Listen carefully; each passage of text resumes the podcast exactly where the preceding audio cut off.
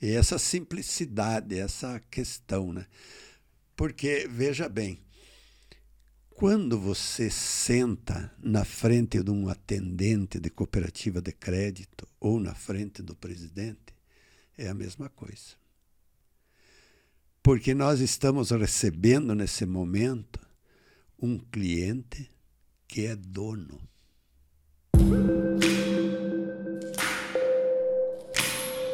Sejam muito bem-vindos. Estamos começando mais uma edição do nosso podcast, recebendo personagens, personalidades aqui da região oeste de Santa Catarina no Fala Mais e dessa vez recebendo mais uma pessoa de grande nome, um renomado. É. De grande liderança, né? Inclusive. Podemos dizer assim, né? Muito obrigado. É um grande líder para toda a região, né? Principalmente para os municípios de Ponte Serrada, onde ele foi prefeito já, e Passos Maia também, onde ele foi prefeito já, inclusive o primeiro prefeito de Passos Maia. Né? A gente vai conversar com o senhor Antônio Abílio Mantovani, seu Abílio, né, popularmente conhecido. Perfeito. E vamos ouvir aí as histórias que ele tem para contar, vamos é, tentar absorver, absorver um pouquinho da experiência do seu Abílio aí também no ramo do empreendedorismo, cooperativismo, né?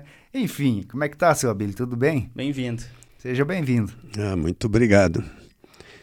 Acho que vocês ficam bastante empolgados para fazer um comentário a respeito do que a gente é e foi, que daqui a pouco as expectativas se confundem, né? Não temos o menor temor em, em nos frustrarmos. A gente é. sabe, a gente sabe que a conversa vai ser bem, bem bacana aí, então o senhor pode ficar tranquilo é, quanto a isso. Conteúdo bem denso. É. Esperamos, esperamos que os que nos ouvem, né, não fiquem entristecidos ao final. com certeza. Mas que fiquem com vontade de ouvir ao menos algum trecho novamente, né? Pois é, seu Abelho. O seu Abelho está à frente da Valcred, Cicobi Valcred Sul, né, que é uma cooperativa de crédito fundada já há mais de 20, 20 anos, né? 20. Quase 25 anos, né, seu Abílio? Não, já completou. Já completou, já completou 25 anos? É, completou. É. Foi em 97 é, a fundação, 97. né? 97 a fundação. Então, no dia 22 de março. Ah, agora recente. É, recente, nós até fizemos pré-assembleia via YouTube. Né? Uhum. E, Aqui é onde que a gente está agora, né? No e, YouTube. Isso mesmo. para homenagear a cooperativa, homenagear os, os associados, os funcionários, delegados, conselheiros, enfim, tudo que envolve a cooperativa. Ficou um dia bem bacana, porque foi um ano de bons resultados, de um bom trabalho, embora os momentos assoprassem de uma forma diferente, né? E foi bem assistido pelos associados, isso que é interessante, né? E em torno de 5 mil espectadores, espectadores participantes. Uhum. E isso nos deixou muito satisfeitos, né? Ficou melhor do que qualquer comemoração, do que qualquer festa assim, né? É. É, a vantagem da, da, da, tecnologia, da internet em si, né, da rede social, é porque é, para faz, se fazer um evento, o senhor falou em 5 mil pessoas, né? Para abrigar 5 mil pessoas, tem que ser um baita lugar. É, Aqui na nossa. No nosso, em nossa região, assim, tem que ser um lugar muito amplo, né? E a é. gente, assim, tem que pensar um pouquinho para descobrir onde pode ser feito, né? E a diferença é que no, é. pela internet a gente consegue Embora as pré-assembleias poderia ser feita de município em município, né? Sim. Que em cooperativismo se chamam de núcleos. Aí são menos gente, gente participando, né? É, menos gente participando. Poderia ser no, no somatório, talvez um pouco mais do que isso, né? Uhum. Porque no universo de passando de 35 mil associados, evidentemente que se teria um, uma bela participação. A Valgret tem quantos mil associados hoje? Passa de 35 mil. Passa de 35 mil. Isso. São ao todo quase 20 agências, né? Os, é, tava... Não, são 15 portas abertas todo dia, né? Uhum. Mas que outras agências, a gente estava falando fora do ar aqui antes de começar o programa, já está em fa a fase de expansão continua, né? continua a fase Então, de expansão. assim, deve chegar a 20 agências bem, bem rapidamente, ao ano né? que vem. É. O ano E que vem. Nos já- três estados do sul, né? já, isso, já está planejadinho assim para junho do ano que vem chegarmos às 20 agências, Uhum. né? Três delas deverão ser abertas agora até setembro. E depois se parte para o planejamento do ano que vem, que seriam mais três agências, né? Todas no Rio Grande do Sul, porque nós não encontramos espaço em Santa Catarina. Nós estamos aqui num meio onde temos a oeste Xanxerê, né? ao sul Concórdia, a leste temos Joaçaba e a norte temos o Paraná, Uhum. aonde nós só temos dois municípios com autorização, que seria Palmas, propriamente dita, onde já temos duas agências, e a pretensão é abrir uma no ano que vem em Domingos Soares, Coronel Domingos Soares, né?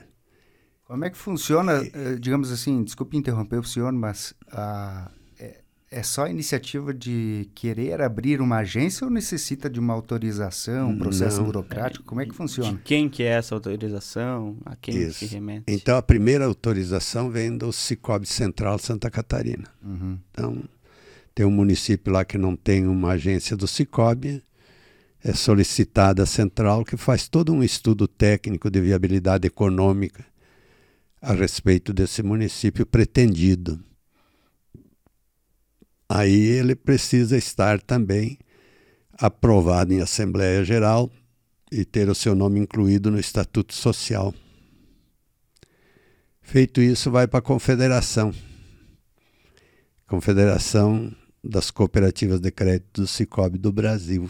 Uhum. Mais comumente a gente chama de CCS, cuja sede é lá em Brasília, e eles novamente fazem uma, uma avaliação e uma comparação também em relação aos demais pedidos de outras cooperativas que possam ter naquela região, naquele município. Uhum. Depois disso, então, vai para o Banco Central, que dá o Que é o último veredicto. processo. É o último processo. Várias fases. Isso. Porém, se ele já estivesse, o município já estiver no Estatuto Social, como nós temos 21 municípios lá do Rio Grande do Sul já incluídos no Estatuto Social, então independe da autorização do Banco Central, porque o Estatuto Social já foi aprovado pelo Banco Central Uhum. com os nomes desses 21 municípios. Então, uma, uma fase a menos. Uma fase a menos e uma, e além disso, a fase externa do processo já está completa, né? O resto são discussões internas dentro do próprio Cicobi, né? Sim. Uhum. Seu Abílio, ah, dá para se dizer que a, a história da própria Valcred Sul e a sua história, elas se confundem e se unem em alguns, vários momentos, né? Ah, mas a, a questão do cooperativismo, o senhor foi um dos pioneiros na região, acredito, né? A trazer esse, esse conceito para cá. Ah, mas de onde que surgiu essa ideia? Onde é que o senhor foi buscar inspiração para trazer esse, esse modelo para o oeste de Santa Catarina? Nós tínhamos uma vontade muito grande de fazer a cooperativa aqui em Ponte Serrada. Porém, nós não conseguimos formar um grupo eh, com o qual a gente pudesse trabalhar e tornar possível a criação da cooperativa aqui. Isso nos idos de 88, 87. Uhum. E também tinha um grande dificultador na época, que para se ter uma cooperativa de crédito, tinha que ter uma cooperativa de produção. Sem a cooperativa de produção, o Banco Central não autorizava o funcionamento da cooperativa de crédito, porque esta devia estar internada dentro da cooperativa de produção. O presidente da cooperativa de produção seria o mesmo presidente da cooperativa de crédito. Não haveria dois conselhos. Né? Então ali trancou o a nossa vontade, o nosso desejo. Mas antes disso, e daí vem a resposta à pergunta, de onde é que veio essa semente, né? Foi lá infeliz, no Rio Grande do Sul. Lá pertinho de Nova Petrópolis, que é a sede do cooperativismo de crédito do Brasil, onde foi criada a primeira cooperativa de crédito brasileira. Uhum. E através de um padre, que era o padre Theodor Arnstadt.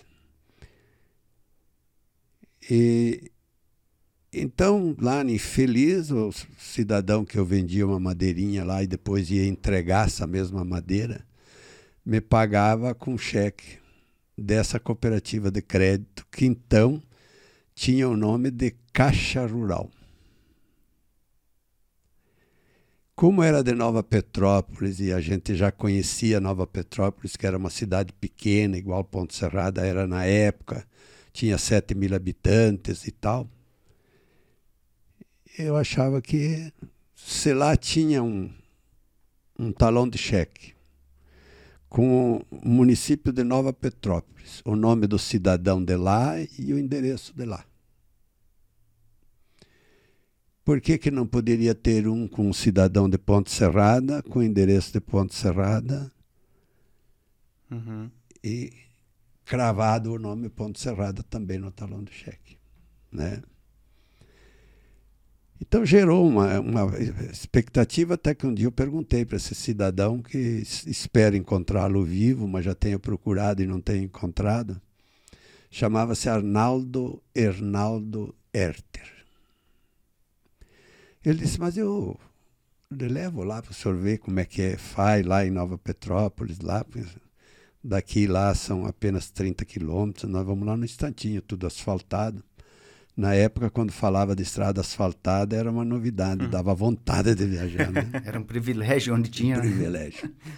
Fomos lá e lá o presidente nos mostrou tudo, como é que era, como é que não era, como é que fazia, como é que não fazia.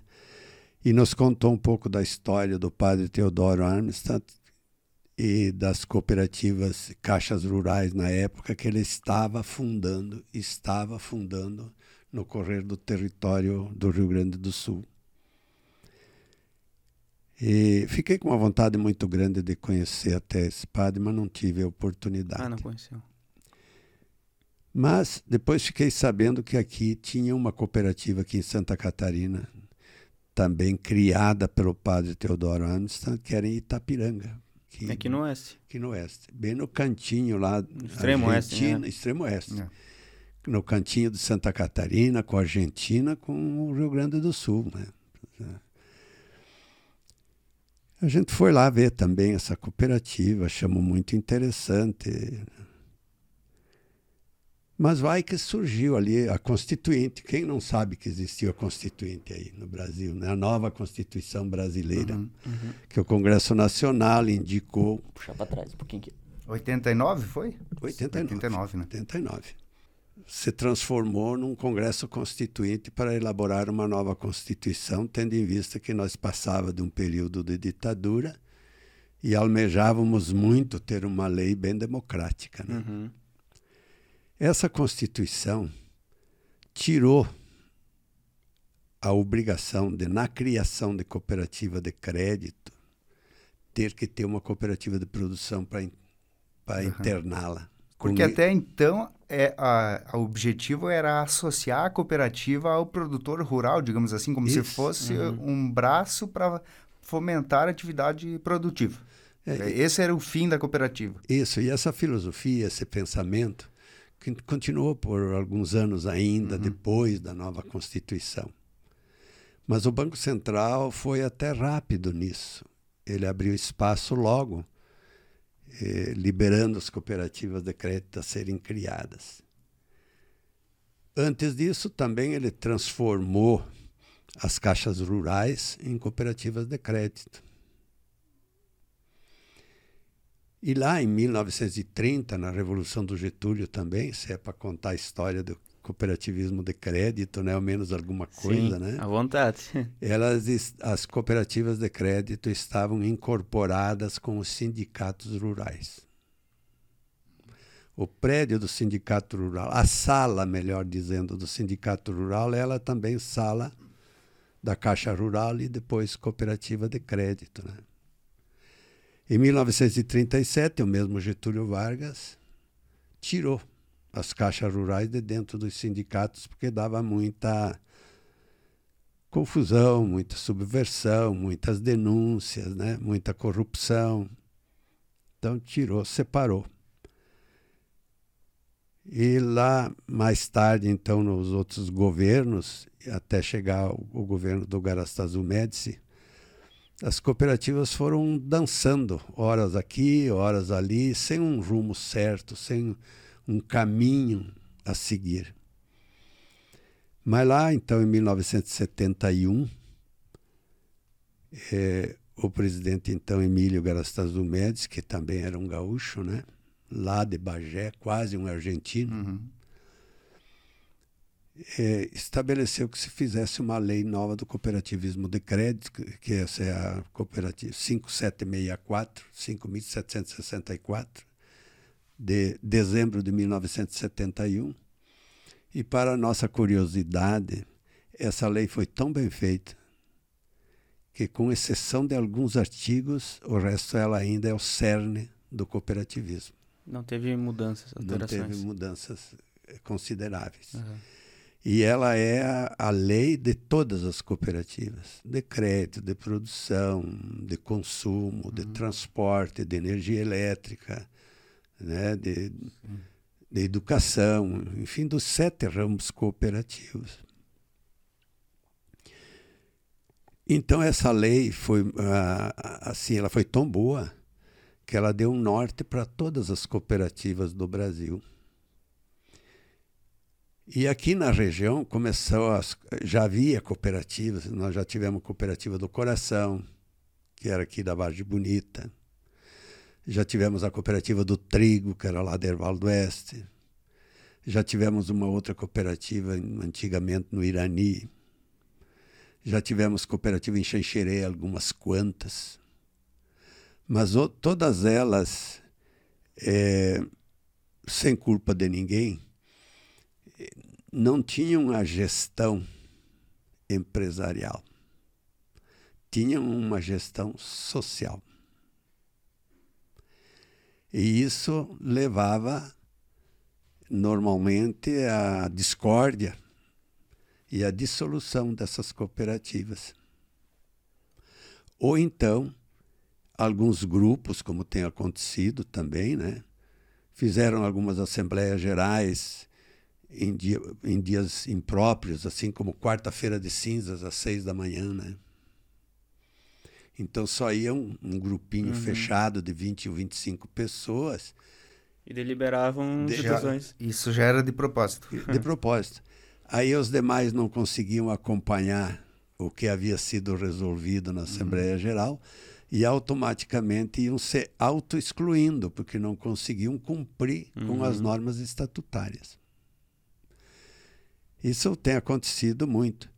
Mas daí o, o, o cooperativismo, ah, que junto com a Lei 5764, surgiu também a OCB, Organização das Cooperativas do Brasil. E essa Organização das Cooperativas do Brasil percebeu que o problema não estava na, na origem das cooperativas. O problema estava na sua forma de organização, de estruturação. E elas eram ah, regidas e fiscalizadas pelo serviço público. No caso, o INCRA, Instituto Nacional de Colonização e Reforma Agrária, que continua até hoje, era também o orientador e o fiscalizador das cooperativas, fossem elas de qualquer ramo. Uhum. E aí então nós tínhamos auditorias falhas, direcionadas, nós tínhamos a administração muito paternalista, muito distributiva para alguns, né? e restrita para outros. ela não obedecia ao princípio da igualdade e da equidade. Né? Então, esse problema levava as cooperativas a, um, a ter uma fama ruim. Uhum. De tal forma que quando a gente falava em cooperativa, tanto aqui em Passos Maia, em Ponte Serrada quanto em Passos Maia, ele dizia, pronto, mais uma. Uhum. Porque não, não se assemelhava em nada ao que é hoje. É o que é hoje, não? a Uhum. legislação, a fiscalização, Sim. as auditorias, a, a integridade da gestão. Uhum. Era uma instituição sem crédito, uma instituição mas um modelo de instituição sem crédito, Sem né? crédito. perante não tinha- a sociedade, né? Apesar de ser uma cooperativa, né? É. Isso. E eu, um dia, lendo um livrinho sobre cooperativismo, tenho guardado até hoje ainda, falava lá num determinado capítulozinho que, apesar de tudo isso, o nome cooperativa ainda continuava com a sua nobreza. E que lá na Europa, na Alemanha, funcionava de tal maneira, na França de tal maneira, na Itália de tal maneira. E que o modelo do padre Teodoro Amistad estava fazendo no Brasil era o modelo alemão. Uhum. Ele tinha importado de lá a Isso. ideia. Mas para nós, o que mais agradava, o que mais me agradou foi o sistema Lusati, que era cooperativas da Itália. Talvez pela origem da gente também, né? Mas hoje nós estamos seguindo o sistema alemão. Uhum. Hoje. Né? O nosso Cicobi é no sistema alemão, enquanto o Cicred está no sistema holandês. né? Quais são as diferenciações? São muito poucas, mas, por exemplo, o Cicred tem a participação do, do, do, de um banco lá, o Banco Cooperativo da Holanda, né? Uhum. O Banco Cicred tem ações, é, o, o Banco da Holanda tem dinheiro, vamos dizer assim, não, não, sei quanto, mas ele participa do sistema Cicred. Enquanto que nós Cicobi, não, nós somos puro, tudo que nós temos é brasileiro. Nós não temos participação estrangeira. Até agora nunca aceitamos nem financiamento estrangeiros, nem aceitamos financiamento em dólar. Teria sido um desastre agora, com, né? Com a alta que teve. com a alta que deu aí. Mas felizmente nós nunca chegamos a isso. E, e daí também um pouquinho do nosso desenvolvimento, nosso crescimento, né? Vem um pouco disso também em sermos bastante patriotas, né? Bastante brasileiros de verdade, né? É, e esse crescimento foi, foi acontecendo assim gradativamente, de Isso. forma bastante orgânica, né, seu Abílio? Fala um pouquinho sobre as pretensões. ah, Na época, quando a Valcred foi aberta em 97, que o senhor conseguiu colocar a ideia em prática, digamos, é, o senhor imaginava já chegar 20 anos depois, digamos, 25 anos agora, né, que a Valcred completou, chegar nesse patamar da cooperativa, já com várias agências, é, presente nos três estados do sul do Brasil. Qual que era a sua concepção, a sua ideia, a sua, a sua digamos assim, os, os seus objetivos, né? O seu sonho na época, quando, Sim. quando criou a cooperativa? Então, eu acreditava sim. Porque a gente tinha algumas experiências já administrativas e de administrações coletivas, que seria o caso da prefeitura de Ponte Serrada. Primeiro fui vice-prefeito, já aos 24 anos de idade, né? E não para minha sorte, não, porque eu sempre acho que eu fui muito tenro. Não, não estava preparado para esses cargos, né? E depois fui para prefeito assim, num, lance que eu não sei explicar até hoje, né? E também a votação que a gente teve foi excepcional, né? Então, mas eu era muito tenro. E o que que a gente entendia como prefeito? Eu substituí o prefeito Pedro Domingos Bortolassi, que era um grande trabalhador. Então, ele mesmo falava na campanha, me apresentando como candidato substituto dele, que eu seria igual a ele, que eu também iria arregaçar a calça e iria desentupir bueiro, Pôr a mão na massa. botar a mão na massa, né?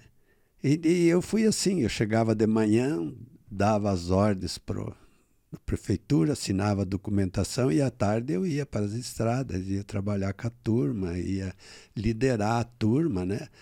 E fazia muitas muitas pontezinhas pequenas, como a da Bahia Baixo, como a da Madeireira Toso, é, como aquela lá no, do Vajão do, do Rio do Paulo. Nós fizemos no sábado e domingo, com os próprios funcionários da prefeitura. Então nós ia lá no sábado, trabalhava, voltava à noite, no domingo ia de novo, se almoçava lá no serviço, quando eram as quatro horas se voltava. E fizemos essas pontes com os próprios funcionários da prefeitura e fazia de concreto, não fazia pontes assim. Ah, não era madeira? Não, é ponte de concreto, como está ali da Bahia Baixa uhum. ainda, lá no Toso, estão aí uhum. as pontes, né? Então era, era esse o nosso, nosso modelo de agir, de gestão, era liderando, né? Não tinha essa questão, você é prefeito, você é melhor, ou você vai lá no, no, no palanque, você tem que ter o melhor lugar. Não, era uma era uma, ensinando pelo exemplo. É, né? trabalhando e tocando pelo exemplo. Aliás, uhum. é meu hábito até hoje, né? Sim. Eu sou sempre o primeiro que chega na cooperativa e o último que sai. Não é faço o que eu digo. É. é. O senhor estava presente nas ideias, no caso, né? Isso. né? E na execução das e ideias na execução. também. Uhum. É. Então, é. A Câmara de Vereadores, embora ela fosse maioria adversária, nos apoiava muito, porque via que a as pretensões, eu não diria que, que a administração era perfeita, não. Mas que as pretensões eram o ideal para a época, né? e que o caminho melhor era esse. Uhum. E o governador do estado, então, era Antônio Carlos Conde Reis, nos segundos dois anos, e ele dizia assim: governar é encurtar distâncias. Então, encurtar distâncias é também fazer estradas. Porque era o maior desejo da população na época, era a estrada, e no fim da estrada, ou no passar da estrada por algum vilarejozinho, algum agrupamento de casas, ter uma escolinha. Uhum. Esse era o, o grande sonho. Uhum. A tal verdade que nós chegamos a ter 38 grupos de Mobral aqui em Ponte Serrada. Só para dar um exemplozinho, assim, uma passagem, né? Esses grupos de Mobral eu os comandei até que eu era vice-prefeito. Depois, claro, fui entregando para outros trabalharem com o Mobral, né? Porque nós tínhamos um grande número de pessoas que não sabiam assinar o nome, consequentemente não eram eleitoras, uhum. né? mas nós fomos transformando essa população em eleitores e capazes de ajudarem a decidir os desígnios do município. Mobral, só para esclarecer, para quem não sabe, não tem é uma é, Mobral é o Movimento Brasileiro de Alfabetização que era voltado para as pessoas já com uma, uma idade é. acima da idade escolar. As, fora da idade escolar. É. Sim. Que foi agora, por último, é. o Brasil alfabetizado. Sim, isso, isso. A EJA, né? Que é a educação é, de, Mas ele era mais simplificado e tinha uma, um direcionamento mais adequado à época. Talvez não uhum. seria adequado hoje, né? Uhum. Porque ele tinha um, um caminho objetivo certo. Fazer com que o aluno escrevesse, assinasse o seu nome, escrevesse algumas palavras, ao menos para recordar alguma coisa, e aprendesse a fazer algumas contas, como, por exemplo, calcular uma roça, quanto é que dava, se dava um arqueiro, um arqueiro e meio, uhum. uma quarta, uma quarta e meia, que eram as medidas que se tinha o costume na época. Uhum. Hoje seria o hectare, né? Hoje, então, é hectare. hectare Mas, por meio. exemplo, o básico é. do básico para a pessoa não ser passada para trás. Exatamente. Em, em alguma situação. Em né? alguma situação, perfeito. Então ia lá, ajudava a medir a roça, o próprio, tanto o empreiteiro quanto o empreitador, uhum. né? Tinha um parâmetro de cálculo. Fazer serv... troco. Isso, que servia para todos, né? Uhum. Exatamente. Então o Mobral tinha essa finalidade, né?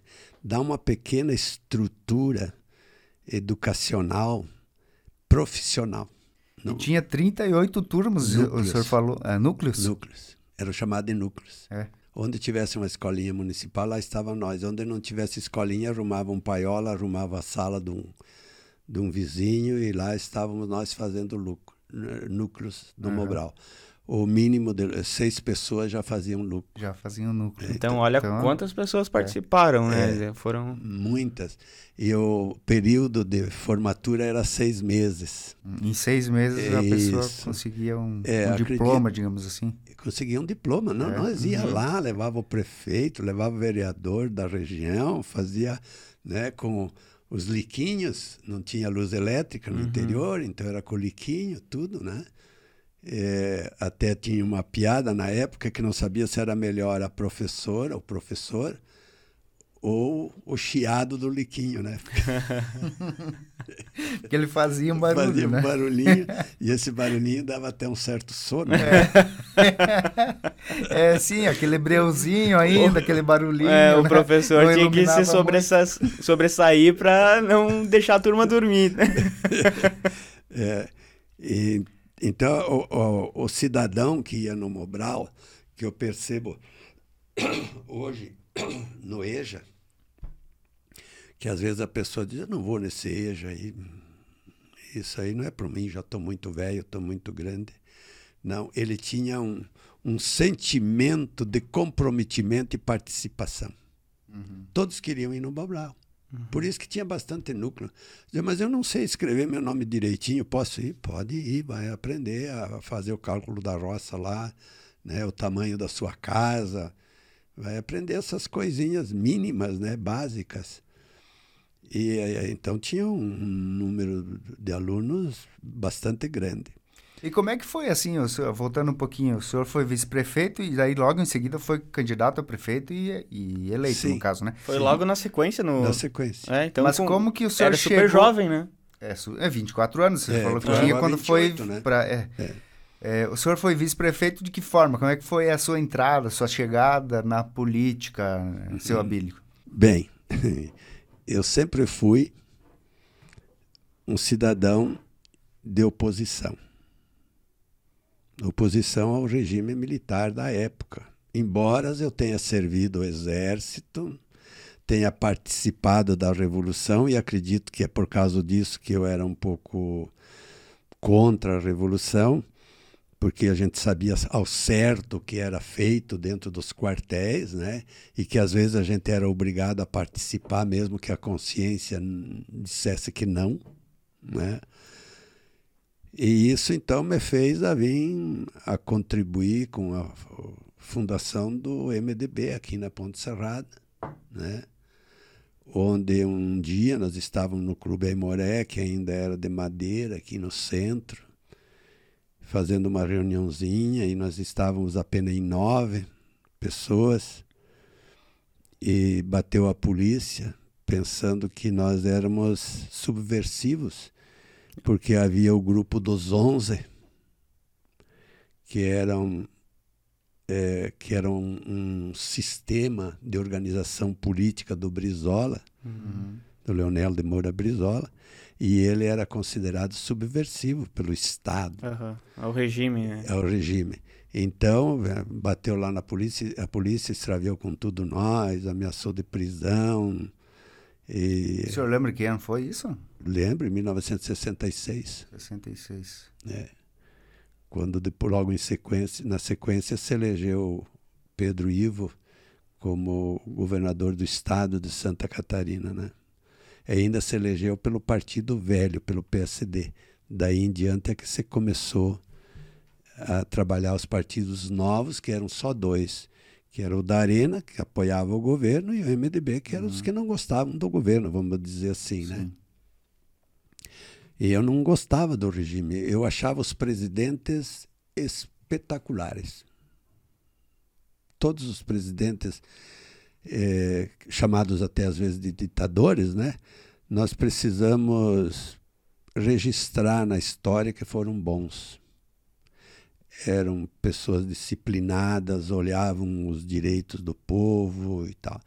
Mas as forças militares não. Não, podemos dizer a mesma coisa. Porque havia um certo provalecimento, essa é a palavra bem popular, né? Porque tem, estamos no poder. Uhum. Né?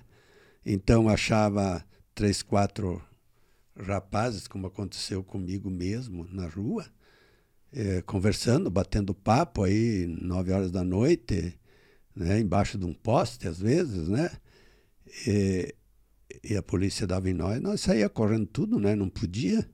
Era mas isso não era o presidente da República que mandava, não era o general lá que era presidente. Isso eram as forças. As subforças. As subforças, bem colocado.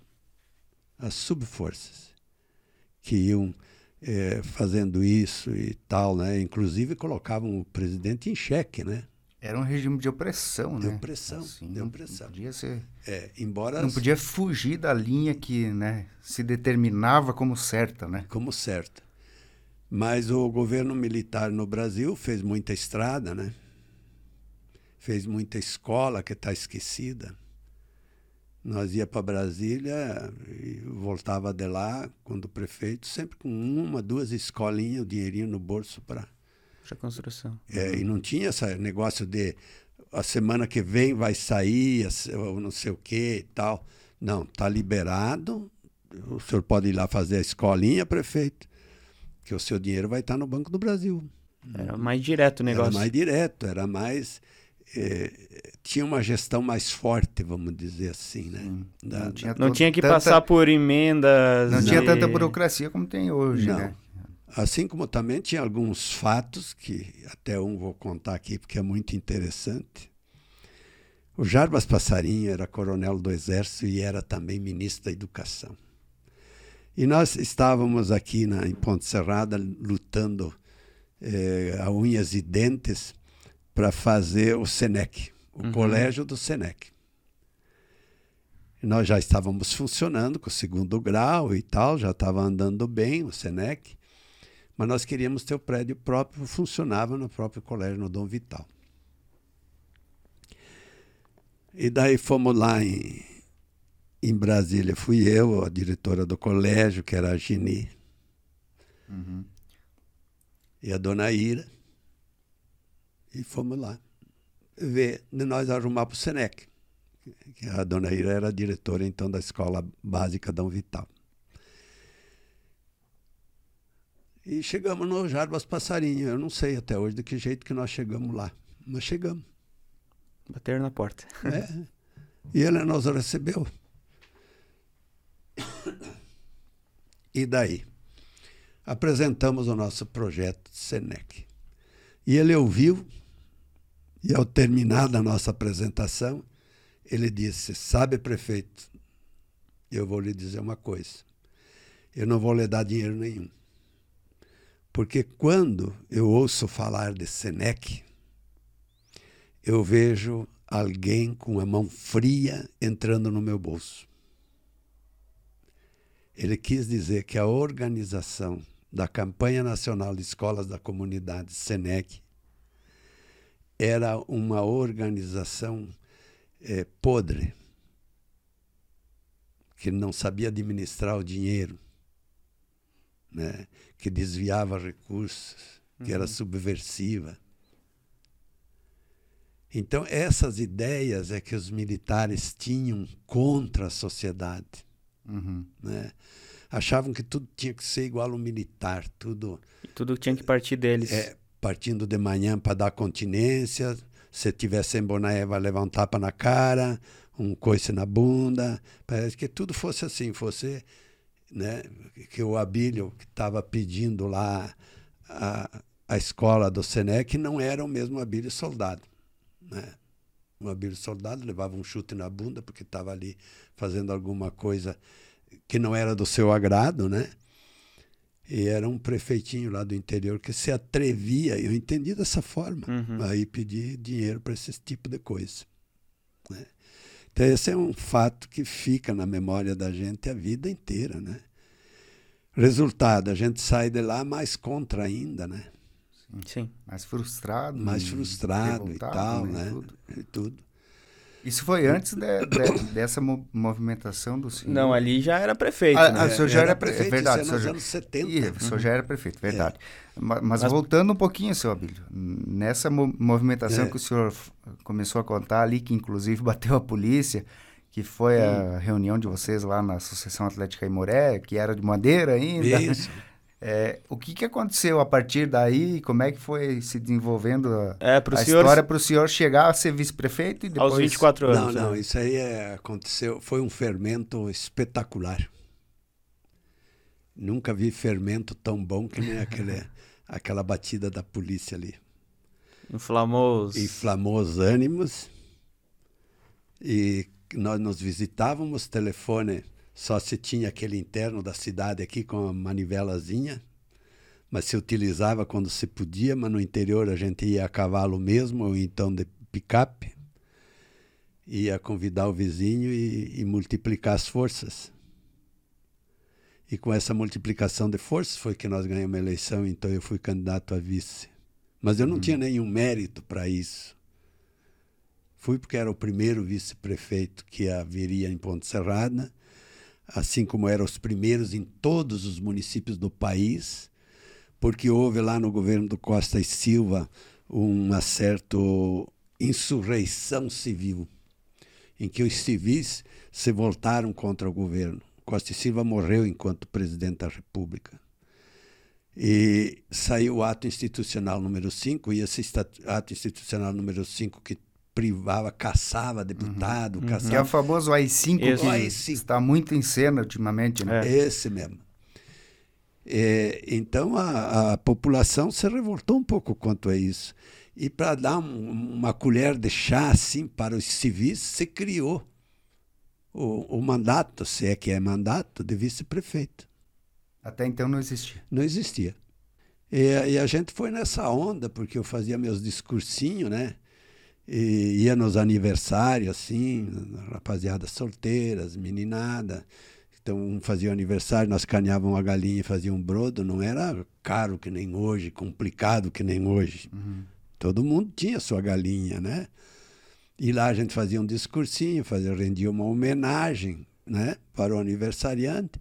E isso a gente se popularizou uma forma assim diferente, né? Porque isso não era feito antes, né? O senhor se criou em Ponte Serrada, tinha, morava já há muito tempo. Já. o senhor nasceu onde? seu- Eu nasci em Lacerdópolis, então chamado de Barra Fria, e vim para cá com cinco anos, Aí pertinho de Joaçaba. pertinho de Joaçaba. Né? Então era Barra Fria, distrito de Ouro, município de Capinzal. Na Era- época. Na época, minha certidão de nascimento era assim. né? Então o senhor já está desde os cinco anos morando em Ponte Serrada. Desde já, os cinco já anos. era É, bastante conhecido, né? Bastante. Assim, não foi alguém que chegou no município e começou a, a ter influência de alguma forma. Não, o senhor não. É Tinha filho- raízes, É filho né? da terra o daqui. senhor né? tinha raízes, né? Tinha raízes. E na primeira vez que eu saí de casa, vamos dizer, meu pai me colocou fora de casa, eu tinha oito anos e meio. Foi aqui em Ponte Serrada. Eu vim morar aqui, porque nós morávamos lá em Passos Maia, sempre lá. Uhum. Aí eu vim aqui para Ponte Serrada, que tinha as freiras, as irmãs São José. Então, eu e minha irmã mais velha, que hoje ainda continua freira, aquela seguiu a carreira, né? E nos colocaram, eu morava na casa do Luiz Martinelli, que era açougueiro. E, e eu ajudava a lavar o açougue, limpar a tripa, eh, tirar a gordura do couro, uma série de coisinhas assim que uma criança podia fazer, né? Mas não era obrigado a fazer, eu fazia espontaneamente, porque o, o Luiz Martinelli era uma pessoa muito boa para mim, então eu gostava dele, e gostava muito do auxiliar dele, que era hoje falecido Erzílio Severnini, eh, que também era de Passos Maia e tal. Então eu fazia por amor aquilo, né? Em vez de jogar bulica, essas coisas assim, eu gostava de estar ali brincando na água e fazendo esses... Vocês eram quantos irmãos? Nós éramos em sete vivos e um que faleceu recém-nascido, que seria o oitavo, né? Uhum. Então a sua infância foi basicamente ligada a, a esse tipo de atividade. aí. Isso. O Não, senhor mas daí eu fiz aqui em, em Ponte Serrada, eu fiz é, Casfreira, aí o terceiro ano primário, o primeiro e o segundo, a cartilha, o primeiro e o segundo eu fiz em Passos Maia. Daí aqui eu vim fazer o terceiro ano. Terminado o terceiro ano, meu pai disse assim: se você passar, eu vou ajeitar para você ir no seminário. Ah, mas eu estudei a valer. Passei e daí fui um ano em Joaçaba com as irmãs das salvatorianas que eram elas possuíam o colégio Cristo Rei. Sempre com as freiras sempre uhum. né? Aí lá fiz a quarta série né, quarto ano primário. Daí fui para Iomerê Videira daí já no seminário de padres né? E aí eu fiz admissão ao ginásio primeiro e segundo ano do ginásio. Admissão, vejam, é como se fosse hoje um vestibular. Uhum. Uhum. Tinha que ser aprovado para... Ser pra... aprovado para entrar no ginásio. Uhum. Aí de lá fui para São Paulo daí. É. Olha só, cada vez indo é, mais, mais Para terminar né? meu ciclo sim, de vida particular, assim, de estudo. Né? Aí lá em São Paulo eu fiz o terceiro e o quarto ano do ginásio e iniciei... Quarto ano do ginásio na época? Claro. É. Claro, quatro anos. E lá iniciei daí fazer filosofia. A faculdade, no caso? É, é faculdade. Uhum. Mas eu ali não, não deu certo e a minha saída do seminário é uma coisa assim muito interessante. Nós jogávamos futebol é, no juvenil do Palmeiras. Então, com 15 anos, 14 anos, nós gurizada, né? Tudo da mesma classe ali. E trocou a direção do, do seminário. Era então o padre Jorge Davanzo, que era um italiano, professor de português, para vocês terem uma ideia. Quem era esse padre Jorge Davanzo? Camiliano, né? padres camilianos, que aqui em Concórdia até ainda tem lá uhum. uma organização camiliana no hospital, né? E entrou o padre Anísio Borges de Queiroz. É, a gente vivia tanto o seminário assim que a gente tem os nomes dessas pessoas vivas, sim, os professores, sim. né? Lembra da fisionomia. Da fisionomia né? deles, inclusive dando aula, uhum. eu lembro, porque era uma disciplina incontestável, né? E era um ensinamento também incontestável. Uhum. É bom que se diga isso, se aprendia mesmo, né? E daí nos proibiram de jogar futebol no Parque Antártica. Nós podíamos jogar, mas só no campo de futebol do seminário. Esses quatro, três deles se revoltaram e me fizeram a cabeça de, junto com eles, sair do seminário e vir embora. E foi o que nós fizemos. Esses outros eram daqui da, da região também? Aqui da região. Uhum. E viemos com passagem a pagar em Joaçaba, que foi o meu padrinho, hoje falecido, uhum. Albino Massignani, que foi lá na Estrada de Ferro pagar minha passagem para mim desembarcar. Essa é, é, a história. Aí aventura. Eu, aventura. Daí eu falei para o meu pai que eu queria continuar estudando. E ele era muito religioso, meu pai, né? Muito é, fã assim de Nossa Senhora de Lourdes, tal verdade que a filha mais velha tinha o nome de Lourdes. E cada festa que dava em Passos Maia, ele dava 100 litros de vinho, um quarto de vinho que se chamava na época para festa, então não precisava ninguém é, comprar vinho para festa, que né, dava para todo mundo e sobrava ainda alguma coisa. Ele era produtor rural. Produtor rural e pequeno produtor rural, uhum. né? Ele disse que não podia, me explicou a situação e tal, e que dali em diante ele ia ter que arcar com as despesas da minha irmã, então, que ela estava seguindo, né? Uhum. E eu teria saído e tal. Tá a, a, vontade dele era que o senhor seguisse a, a, a doutrina, no caso, a religiosa. Religiosa. É. Seria mais ou menos assim: você não quis ser padre, não vai ser nada. Certo. Seria mais ou menos isso. Nunca foi dito isso, mas a gente interpretava uhum, essa sim. questão também. A gente não era tão. Nunca foi, foi explícito isso, mas o senhor sabia que era isso. Sabia mas, o que, que era. Mas isso. mesmo não querendo ser padre, queria continuar tendo ensino, né? Tendo é, ensino. Formação. E aí o jeito era ir trabalhar, então. Mas o senhor chegou a pensar em algum momento seguir a carreira e ser padre e entrar? Sim, sim. sim Se não, não fosse... fosse... pelo campinho de futebol lá, seria... Eu... Mas tem mais uma coisa que foi mais forte do que o campo de futebol: a indução dos outros três colegas. Sim. A solidariedade, né? Certo. Então, se eles vão sair, agora eu É, vou sair também. Uhum. É, aí, E daí então, como é que foi se encontrar com o pai depois? com o pai? É. Ah, foi muito difícil, né? Foi muito difícil. Mas suportável, né, também. Mas meu pai nunca, assim, ele era uma pessoa muito calma. Ele nunca se exagerava. Ele nunca se, eh, Se exaltava. se en- enraivecia, assim. Não, ele queria saber das coisas, me interrogava e tal, e a gente achava chato aquilo, né?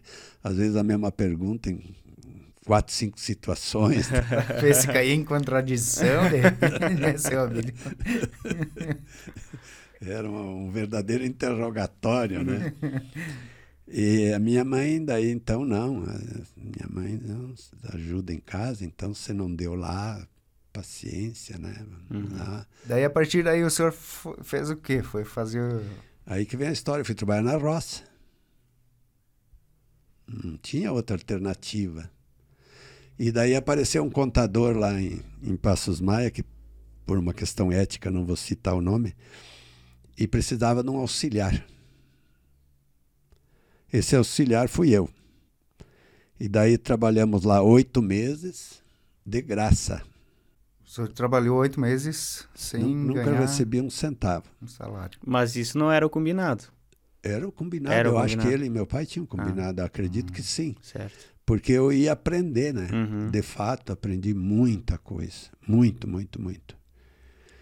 De- daí, agora não, não vou na roça. Quais os melhores serviços que tinham na época em Passos Maia e aqui na Ponte Serrada também? Era ou você era comerciante, ou você trabalhava, ou era dono de serraria. Como comerciante eu não era, então o negócio foi apelar para a serraria. E daí quais as duas coisas na serraria que eu poderia trabalhar e ganhar um pouco melhor? Era ser serrador, né? profissão que ainda existe até hoje, ou então ser arrastador de tora com bois. E foi o que eu escolhi. Ser arrastador de tora com bois, porque eu sabia trabalhar com os bois, sabia lavrar na roça, sabia fazer um monte de coisa com os bois. Então fui. Daí eu fazia empreitada. Mas é um serviço braçal, né? Braçal. Braçal de verdade. Aí eu fazia as empreitadas com os madeireiros, que nem o falecido João Guerra, o falecido Alcides Toso, e daí eu, a minha estima é, contínua pela família Toso, né? porque me ensinaram muita coisa, eu devo uma obrigação muito grande, né? E até me deram um livro uma vez, fazendo um parênteses na conversa, né? cujo título era Seja Gerente Sem Que Ninguém o Saiba. Uhum. Foi o contador do senhor Alcides Toso quem me deu esse livro. E eu li aquele livro acho que umas dez vezes. E daí fui emprestando daqui, emprestando dali e acabei perdendo o livro. Ah. Esse eu não tenho lá em casa, não, que nem Hum. tenho. As questões militares ainda tenho. Mas tem na mente. plenamente. Aí então fazia as empreitadas, assim, empreitava mil dúzias, porque o serviço era tudo por empreitada. Não tinha esse negócio de por mês, assinar a carteira. Uhum. Tinha uma, uma carteirinha do INSS, na época era INPS, eu acho, não nem me recordo bem direito o nome, né? Mas era Instituto de Previdência Social. E daí, essa carteirinha, então, a cada mês rasgava um pedacinho, um quadradinho, tipo um selo, Uhum. e registrava, rasgava um pedacinho desse que era para você guardar como comprovante. E o outro ficava preso na carteirinha que ficava na gaveta do, emprega, do empregador. Uhum. Então, Era, esse o modelo de controle, mas eu não estava, nunca fui incluído nisso porque eu era empreiteiro. Sim. né? Seria agora o terceirizado. Sim. né? O senhor ganhava por produtividade, no Produtividade. Caso, um... Isso. E aí aprendi a dirigir caminhão nos matos, eh, além de estalerar a tora e tal. Fui aprendendo os macetes da madeira, todos eles. Fiz duas viagens para a Argentina nas balsas, que eram feitas balsas no Rio Uruguai, lá no, no Goiôem. E A E- tora flutuando pelo, pelo rio. madeira serrada Aham. também. Fui uma viagem com madeira serrada e uma viagem com toras. As toras daí era madeira de lei. E as serradas eram madeira de pinheiro brasileiro, pinheiro de grimpa, como se chama uhum. hoje, né? Então lá em Uruguaiana, chegava-se lá e passava-se para a Argentina, fazia a aduana lá, né? documentação necessária, e daí entregava a madeira das balsas, né? Quando enchia o rio, tinha que esperar encher o rio para as balsas descerem, senão enroscavam nas lajes, nas pedras, etc. Né? Esse pinheiro que o senhor fala, se refere, era a araucária? Araucária. Araucária. araucária. Olha, eu, para mim, pinheiro brasileiro é. Né? Uhum. Pinheiro de grimpa, araucária. Sim. Né? Esse é o nome mais técnico. É. Né? Na época devia. As árvores deviam ser monumentais, né? Era só pinheiro. Mas assim, o tamanho delas, hoje não se vê mais nada, Tinha né? pinheiro de metro e meio de diâmetro. Uhum. Tinha que ter Vocês uns 5, 6 aí para abraçar. Olha, é ele. quase essa mesa aqui, mais até um pouquinho. Acho que uhum. isso aqui dá 1,40m. Uhum. Então era madeira mesmo robusta, né? Não era... Tanto é que quase terminou, né, seu Abilino? Infelizmente hoje é a araucária é. é uma espécie em extinção, né? Então, Isso. inclusive é crime então, Sim. Uhum. Deus o livre alguém, né? É, nós ainda temos, né? Nós temos lá um... A gente, exato. É, a nossa região, inclusive, é. tem o Parque Nacional é. das Araucárias, que é uma preservação. área de preservação permanente, né? É, nós temos uma mancha de pinheiro lá que é da família, que não é do Parque Nacional. Uhum. Mas ele é tão sagrado quanto do nacional. Sim. Uhum. Não pode mexer. Sim. Nem que caia, fica lá. Como é que me disse o fiscal uma vez? Eu disse para ele: esse pinheiro aqui, o senhor podia me autorizar a tirar? Fiscal do Ibama, né? Ele vai só para criar coró ali e tal. E ele me respondeu: os corós também precisam viver. Uhum. É. O que hoje eu entendo perfeitamente. Né? Na época poderia parecer estranho, né? Mas hoje eu entendo perfeitamente isso. Né? O equilíbrio da natureza. Né? O senhor trabalhou ali, no caso, tá, morou o tempo todo em Passos Maia, né, seu Abílio? E quando o senhor começou o movimento político para mobilizar o pessoal, um pouco antes aí do senhor ser eleito vice-prefeito, o senhor estava eh, morando lá em Passos Maia ainda, que era território de Ponte Serrada na época, né? Uhum. Mas o senhor, ou o senhor já estava em outro local morando? Não, eu estava lá em Passos Maia. Se, sempre morou lá? Sempre morando lá. Não morei um tempo aqui quando era prefeito, morava aqui também, né? Depois casei também morei um tempo aqui. Mas eu morava lá e vinha a cavalo aí para fazer os encontros políticos vinha e trazia companheirada também, né? Uhum. A cavalo, então às vezes a gente arrumava um caminhão lá com o seu Toso, com o seu Guerra. O seu Guerra mais difícil porque ele era muito arenista. O seu Toso não, uhum. o seu Toso era meio imparcial.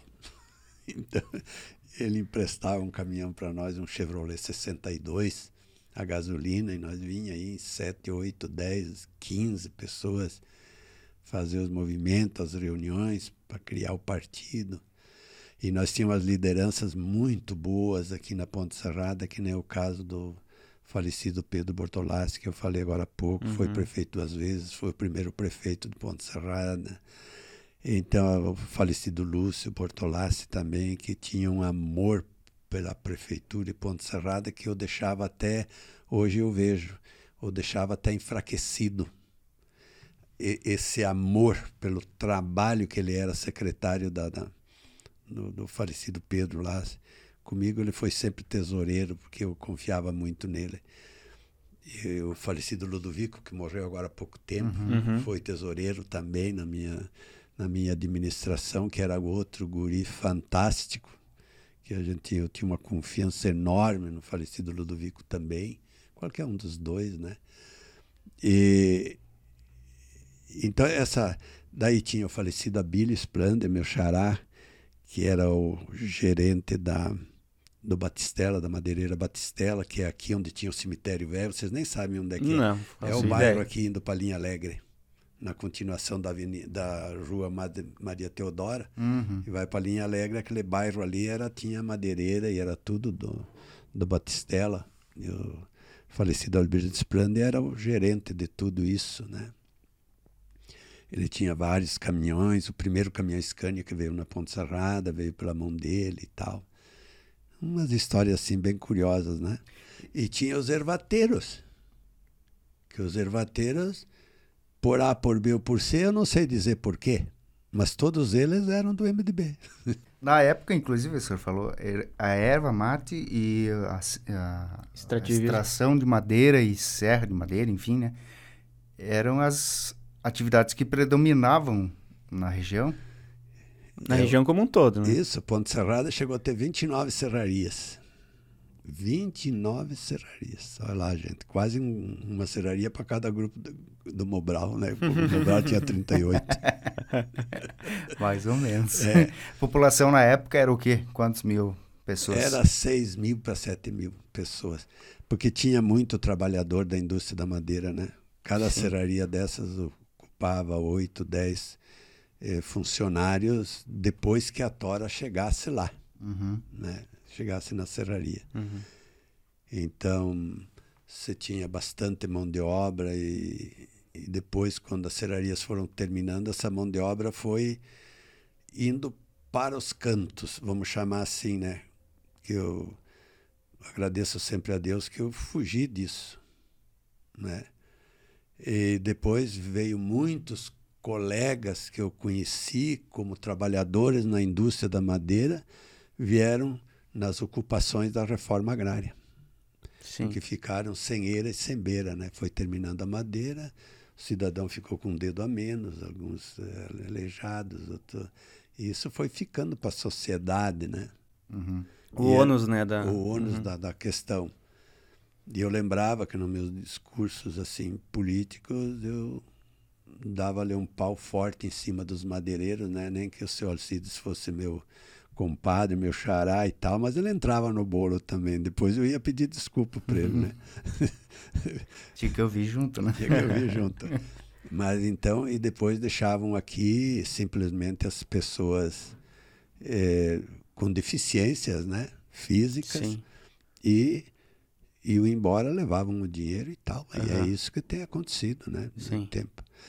Mas para mim eu não fui nessas levas e tal, por quê? Porque meu pai tinha uma área de terra considerável.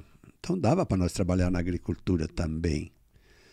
E eu, o, mas o assunto mais forte é que eu sempre fui inovador, né? Fui inovador. E comecei a trabalhar com caminhão lacotoso e daí deu um vendaval. Deu um vendaval ali em Passos Maia e Santo Antônio, na região do campo ali que derrubou estimativamente 25 mil pinheiros. Nossa. Uma estimativa. E esses pinheiros precisavam ser tirados porque iam apodrecer. Um quebrou com o vento, o outro desraizou. Ficou aquela trama de mato caído, né? Uhum. E aí o seu Toso, então, comprou uma grande parte desses pinheiros e contratou todas as serrarias velhas que tinham por aí para trabalhar para ele, porque em três anos tinha que tirar esses pinheiros, porque depois se entendia que depois uh, terminava a vida útil deles, né? Certo. Ia apodrecendo. Ia apodrecendo. E eu comprei uma serraria velha dessa para Cotoso. Para beneficiar a madeira. Para serrar a madeira, para tirar do mato e serrar. Daí fazer o processo inteiro. Uhum. E daí, então, eu recebi uma incumbência também para mim controlar as outras serrarias. Tudo que saía do mato tinha que sair depois da gente medir a tora e tal. Então essa foi lá para o falecido da Lapri, essa aqui foi lá para o uhum. falecido Oreste Toso, esse aqui foi lá não sei para quem, né? um monte de gente, para o industrial Chapecozinho. Foi uma das primeiras atividades de gestão, então, de gestão. que o senhor exerceu. Isso, isso. E da, apesar que também estaleratória era gestão, porque eu tinha meus peão para derrubar os pinheiros, para descascar, para estalerar, né? Também era uma gestão, né? Uhum. Mas envolviam bem menos pessoas, né? Ah, bem uhum. menos, bem menos, claro. Né? Eram sempre três, quatro, três, quatro, não mais que isso, né?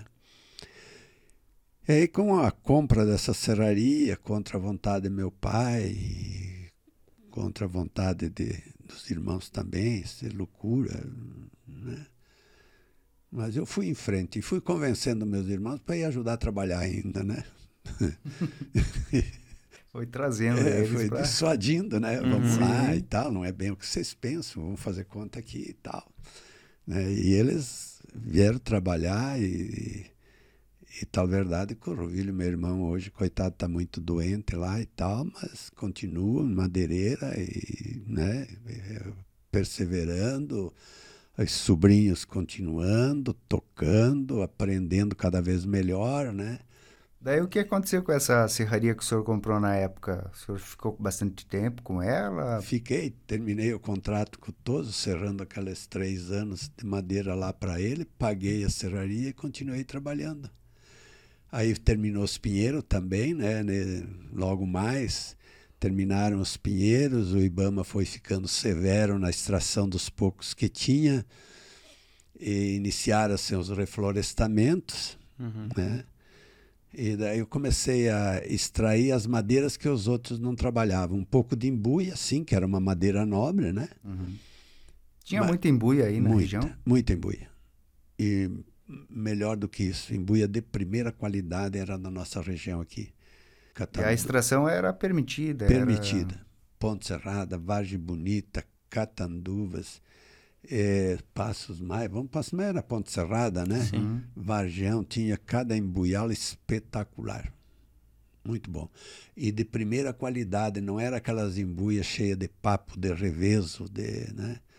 Eh, aquelas madeiras tortas, não, eram embuias quase semelhantes ao pinheiro, lisas, Uhum, bonitas, né? Retinha. É, uma madeira boa, fácil de trabalhar, de aplainar, para fazer abertura, para fazer janelas, portas, etc., para beneficiar.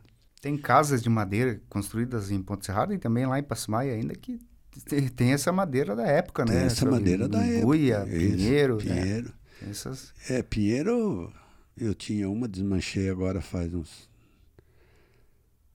uns três anos, mas ainda tenho lá nos aviários, ainda tenho uma casa de madeira lá. Uhum. né? Pinheiro, tudo, né? Tenho um aviário inteirinho que estou com dó, mas é puro pinheiro. Uhum.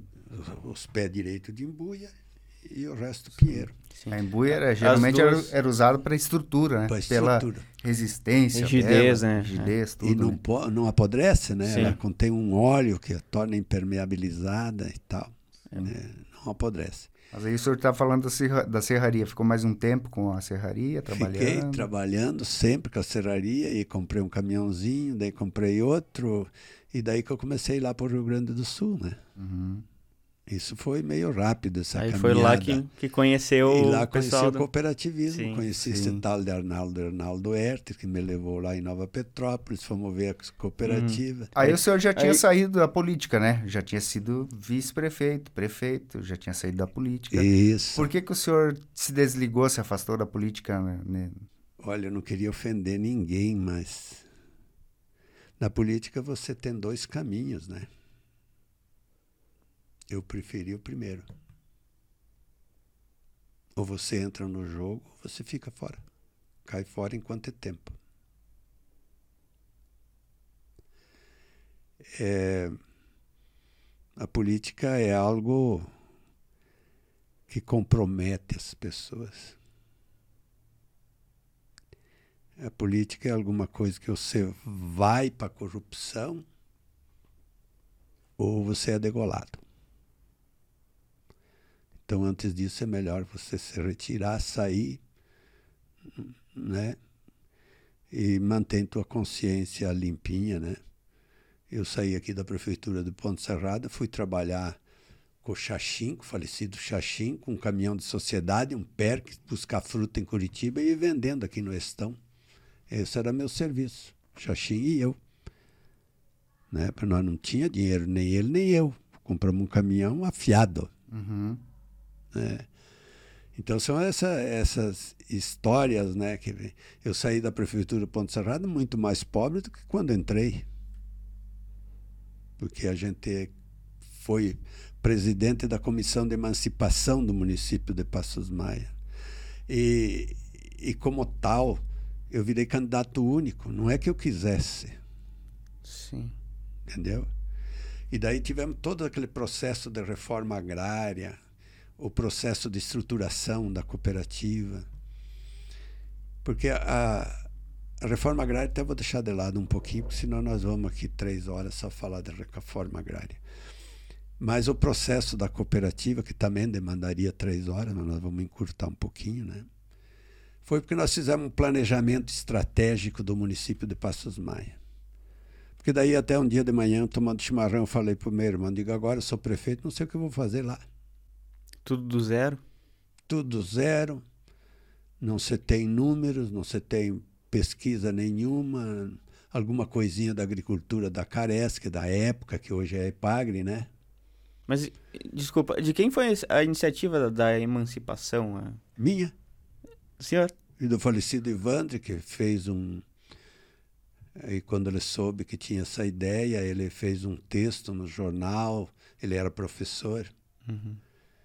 E daí também da Rosane Falquete, que hoje está lá doente, a coitada, também era professora, também incentivou os professores, mas daí já é meu pedido, né? Uhum. Que ano mais ou menos era quando surgiu a ideia? É. Passos Mais se emancipou em 91, né? Isso. As, as mas a movimentações. Ideia, 88, né? 88, quando foi promulgada a, a Constituição. Uhum. Porque daí deu essa abertura, né? A nova lei deu a abertura das emancipações. Daí faltava a regulamentação por parte do Congresso Nacional, que não demorou muito, logo veio. E logo veio uma segunda regulamentação. O prefeito Ponte Serrada era o Anacleto Listone. E eu vim falar com ele aqui para nós fazer emancipação.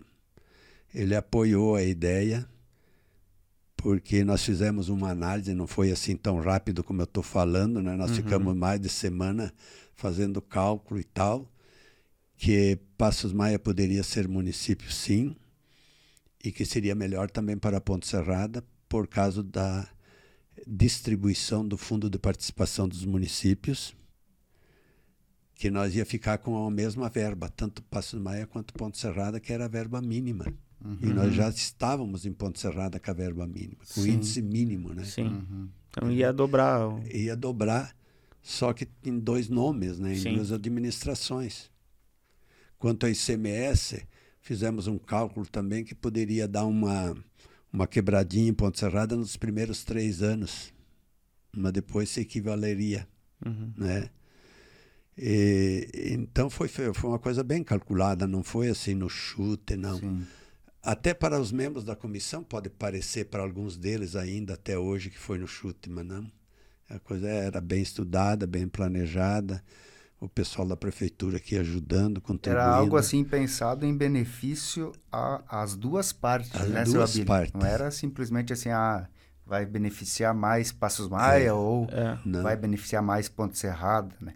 Era em benefício às duas partes, por essa questão financeira principalmente, né? Principalmente.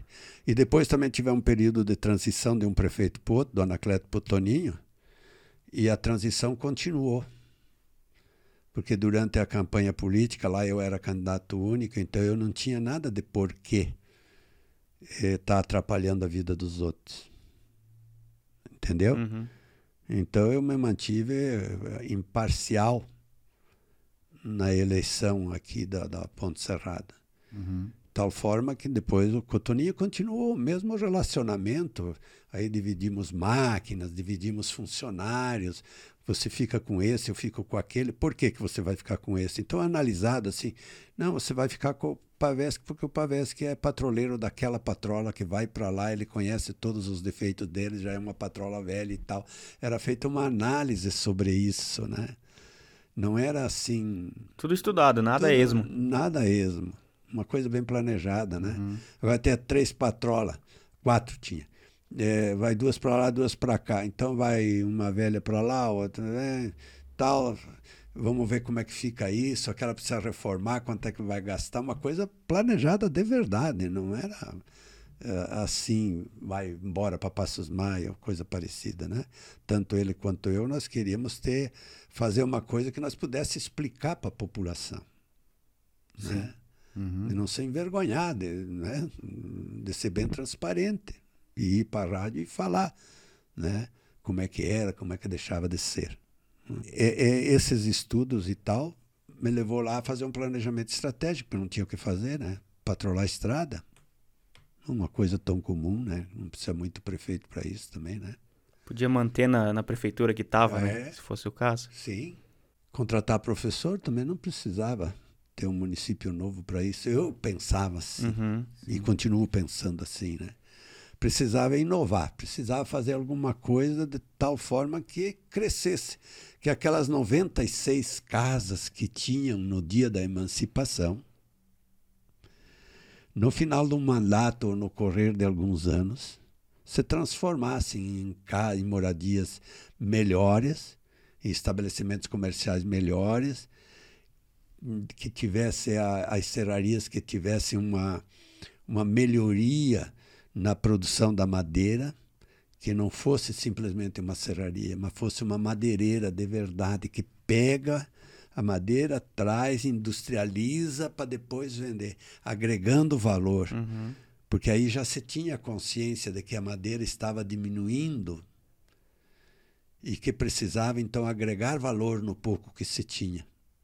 Já tinha uma outra filosofia, Sim, uma outra sim. cabeça. Não era mais no volume de Não venda. né? existia mais tanta matéria-prima, né? A ser explorada. E para fazer o planejamento estratégico, eu fui bater na UNOESC, ajuda. Chapecó. No, no primeiro contato ficou meio assim, me deram inclusive alguns endereços para mim procurar em Florianópolis, e ali em Chapecó mesmo, na Associação dos Pequenos Produtores, porque Passos Maia, recém-criado, só tinha agricultor familiar, essas questões todas de 30 anos atrás. E aí eu fui Florianópolis, fui lá na Universidade Federal. Contei toda a história, contei o que eu queria fazer. Fui bem recebido pelo vice-reitor lá. né? Aqui em Chapecó também fui muito bem recebido. E lá a Universidade Federal diz, não, mas é o certo mesmo é a UNESC, que está lá próxima e tal. Nós vamos dar uma cobertura também, claro. O senhor volta lá na UNESC que nós vamos conversar. Voltei lá, parece que estava tudo pronto. Uhum. Houve um entendimento entre eles mesmos, né, a universidade, e me destinaram um professor, um, um agrônomo pós-graduado em agronomia e com pós-graduado também em ciências sociais, que até veio dar uma palestra, não faz, acho que faz uns quatro anos que a Neiva da Lavecchia trouxe ele para uma palestra que foi dada aqui no, no CTG. Eu Ah, vim, é? eu vim na palestra, porque eu não podia deixar de vir, né? Sim. E muito boa, por sinal, como sempre. Ah, a pessoa que teve um profissional, no caso, né? teve envolvimento direto, né? Direto. Na, Na emancipação, Na não, mas na, na- após a emancipação É, em tudo, né? Sim. A história, né? Carlos Eduardo Artes, o nome dele, conhecido por Tchê, porque ele falava muito a expressão Tchê. Uhum. Primo e irmão da dona Zilma Artes, que era Uhum. presidente da, da PAI. Não, não, a- da da- Pastoral da Ah, Saúde, isso. É. É. e que Pastoral morreu da lá no, no Haiti. No lá Haiti, lá no, É. no atentado. no né? atentado. E ele era também diretor da faculdade de agronomia lá da UNESC. E ele veio me encontrar aqui em Passos Maia, conversar, conversamos bastante, quase uns dois dias, para ver como é que podia ser, como é que não podia ser, o que a gente queria, o que a gente deixava de querer. E ele me disse, olha, prefeito, eu já vim com uma ideia aqui. Eu tenho 39 formandos em agronomia. Esses 39 formandos têm que fazer estágio. Em vez deles fazerem estágio em escritórios de agronomia, vamos fazer eles fazerem estágios na Casa dos Agricultores de Passos Maia. Que daí eles nos trarão as informações do que, que é mesmo a agricultura de Passos Maia. E daí da indústria e o comércio é mais fácil de nós levantarmos dados, né? porque a agricultura, o, co- o comércio e a indústria está mais Concentrado, né? concentrada, né? E nós vamos sim, vamos fazer um planejamento estratégico aqui exemplar. Nunca esqueço dessa palavra exemplar, né? Parece que saiu da boca dele assim, cheia, entusiasmada, né? Nove- O senhor falou em 96 casas, e contando todo o território do município quando foi Não, emancipado. 96 na cidade, Ah, na cidade. que tinha que ter no mínimo 90. Aham. Mas nós contamos paiolzinhos, casinha da serraria. para somar, para poder pra dar ser o suficiente. E aí é outra história que levaria uma hora também, né? E, e daí então ah, fizemos ah, esse começo de planejamento e come todos os sábados esses estudantes colocamos eles, escolhemos as famílias, conversamos tudo para quem aceitava, quem não aceitava e tal. Todos os sábados esses agricultores vinham para a cidade, se é que nós podemos chamar assim na época, mas na uhum. vila, vamos dizer, uhum. no centro comunitário, para trazer suas experiências em reunião junto com os próprios agricultores. Então havia um câmbio de experiências. Sim. E, e esses estudantes estavam morando com os agricultores, com os agricultores. durante esse, período. Isso. E embora fim de semana, segunda-feira vinham de novo, uhum. né? A faculdade custeava as viagens lá, nós custeávamos alguma coisa por aqui, vamos embora, né? Trocando é, figurinhas e trocando custos e uhum. resolvendo problemas, né? E daí saiu o planejamento estratégico, né? Aí chamamos madeireiros, que sempre é mais difícil de reunir, mas conseguimos reunir, porque ia na casa, ia na serraria, ia conversar, ia explicar porquê, né? Ia motivar eles a vir, né? Ou até às vezes eu brincava assim, eu tenho que seduzir vocês para ir, né? E, mas uh, foi andando assim, no final do primeiro ano de mandato, nós tínhamos um planejamento estratégico formado, sabendo o que, que o agricultor queria, o que, que o madeireiro queria, o que, que um exemplar de um planejamento uhum. estratégico. Aí sim com demandas da própria sociedade para a administração executar. Não era o que o prefeito queria, sim. era o que a sociedade queria. Né? Também não era é, como modernamente a gente faz descentralização, eu escuto no rádio, né? Uhum. Vou fazer uma descentralização administrativa, então hoje vou na Bahia Abaixo, depois da manhã vou não sei aonde e tal, né? Uhum. Não, não era assim. Era todos, de todas as linhas, né? Nós era, eu brincava, nós somos quase nada, temos que reunir-se nada, uhum. né? Era 1.858 habitantes né, que tinha em Passos Maia. Uhum. Então era nada, tinha que reunir-se. Era um terço de Ponte é, Serrada? É, o senhor falou 6 mil habitantes é, em Ponte Serrada? Não, nessa altura Ponte Serrada acho que tinha um pouco mais, já tinha é. uns 8 mil por aí. Um quarto de Ponte é, Serrada, mais um ou menos? Um quarto de Ponte Serrada. E, e assim, um, foram difíceis os primeiros meses, embora todo esse planejamento aí tenha acontecido, né, seu Abílio? Mas o senhor conseguiu colocar em prática, assim, o que esperava? Uh, desde a parte de estruturação do município, né, estradas. Eu não sei como é que era lá em Passo Maia ainda, se já existia alguma rua pavimentada. Só foi... Tinha calçamento, né, todo hum. esburaqueado, assim, só. Mas nós conseguimos sim.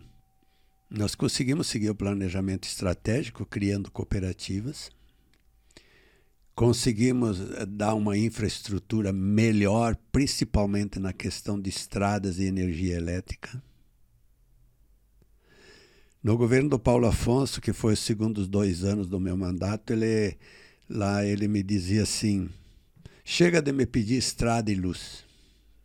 Quando ele me enxergava, ele uhum. pedia assim.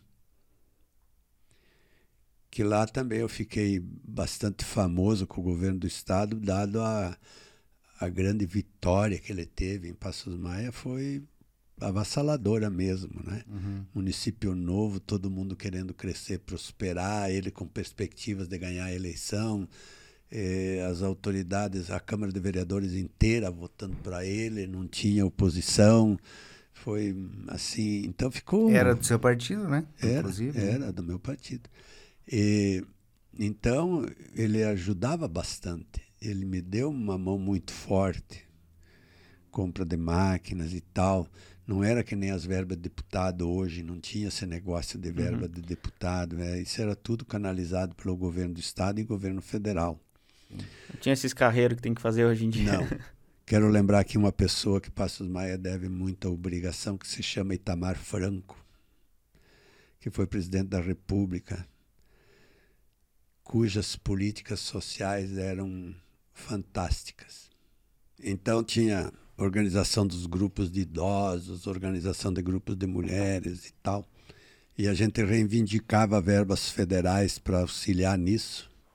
E vinha 800 reais para uma coisa, vamos falar em reais, né? Uhum.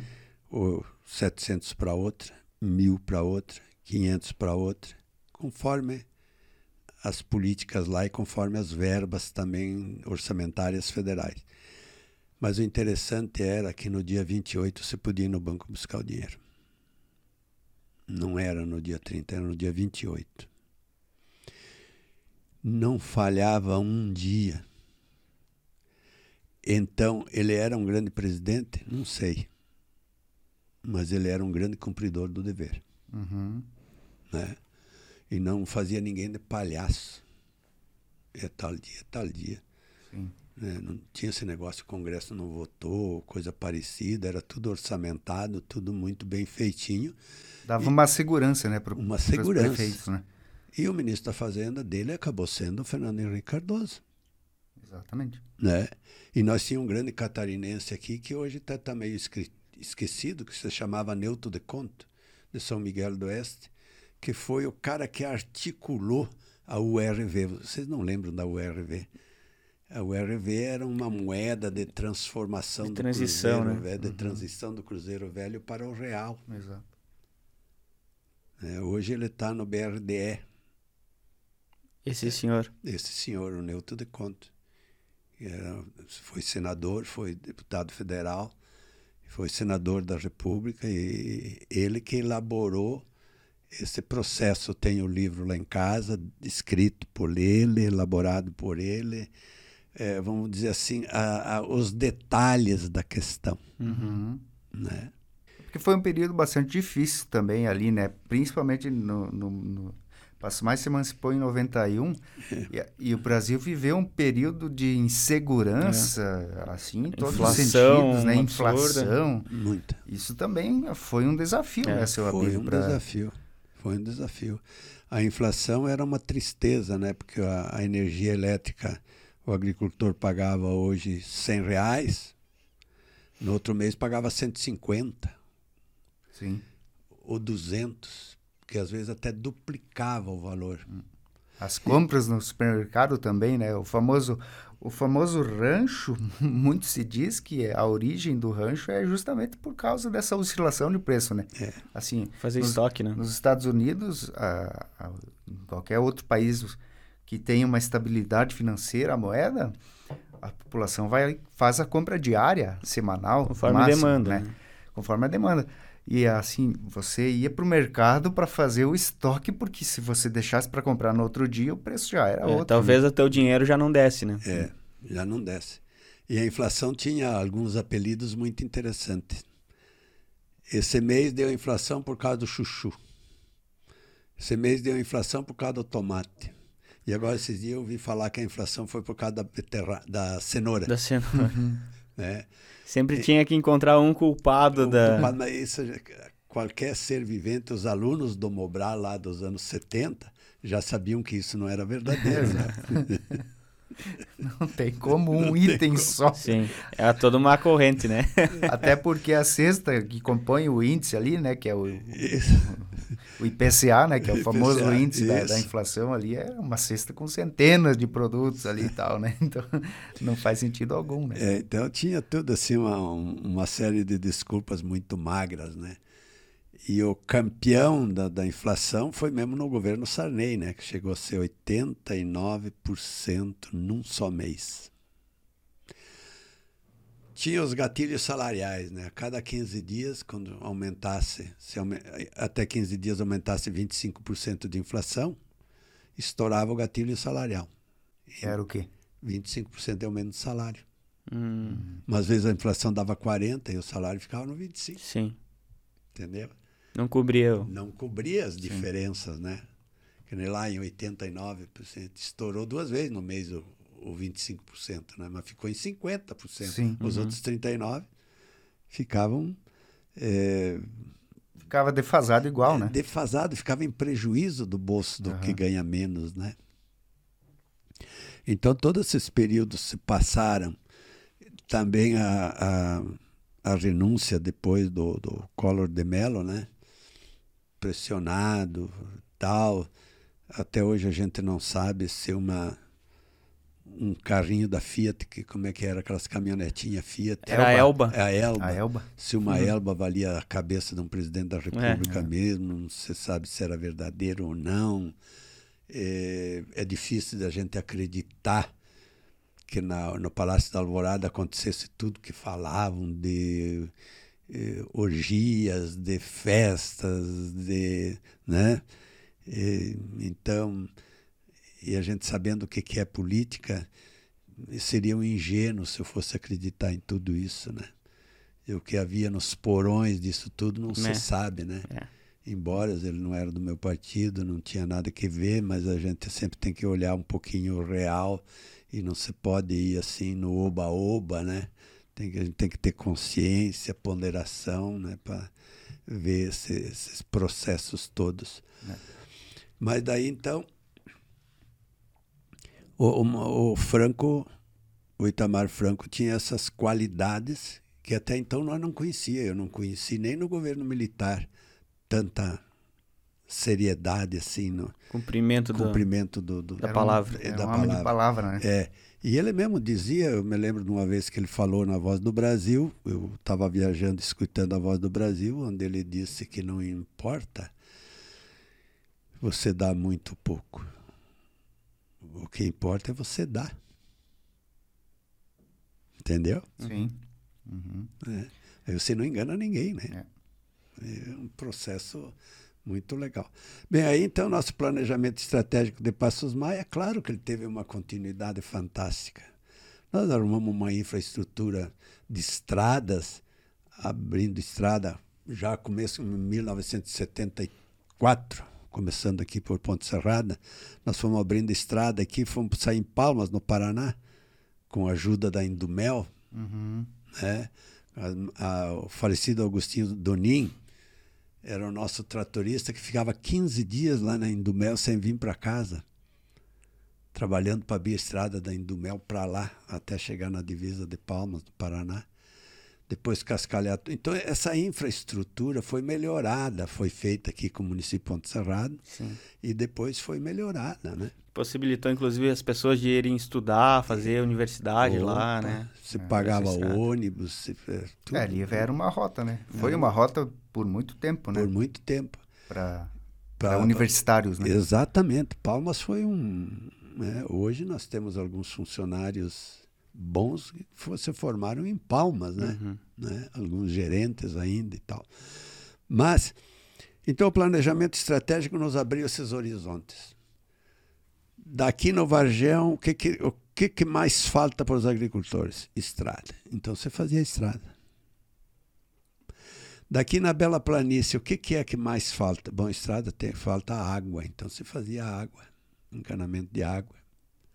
Não com a casão, você pegava uma vertente, você fazia captação, tudo com assessoria da EPAGRE, que eles têm um conhecimento excepcional nessa área eh, rural, e, né? E então você fazia exatamente o que a comunidade pedia, solicitava, né? Uhum. No Guavirova eu lembro sempre que tinha que desviar um morro lá que subia a estrada, que foi um sacrifício enorme, porque vá para a esquerda, vá para a direita, o morro sempre existe. mas, mas conseguimos fazê-lo também, né? Tem o ditado que se Maomé não vai à montanha, a montanha vai a Maomé, Ah, a Maomé né? isso. Mas nesse caso não, não funciona, né, seu Abílio? Esse não. Então, é, é- é assim foi o mandato da gente, daí elegemos, o então, que era meu vice-prefeito, o Ego, né? Elegemos ele para continuar o processo, o que me parece que foi bem continuado, com algumas diferenças, né? Porque acho que ele é economista e tal, e eu não. Então eu tinha que seguir talvez mais as orientações de outros e ele como economista talvez tivesse ideias próprias, né, Uhum. eh, dele mesmo, né? Abandonou o sistema de planejamento estratégico porque ele se concluiu e não foi não foi renovado, né? Uhum. Porque ele foi feito por três anos Sim. e tal, né? Não foi, De, de curto prazo, não foi Isso. de médio e longo, né? Isso, foi de Foi para dar o start só. para dar o start só, né? E aí a, a, a prefeitura foi indo e caindo naquilo que eu jamais queria, né? Ser uma prefeitura comum igual a todas as demais do Brasil. E para que isso não acontecesse, não, não, não sei se ia conseguir. Eu acho que era só sonho meu mesmo. Porque os governos federais, estaduais induzem a fazer aquilo que eles mais desejam e não fazer aquilo que Ponte Serrada deseja, o que Passos Maia deseja, o que o Varjão deseja, né?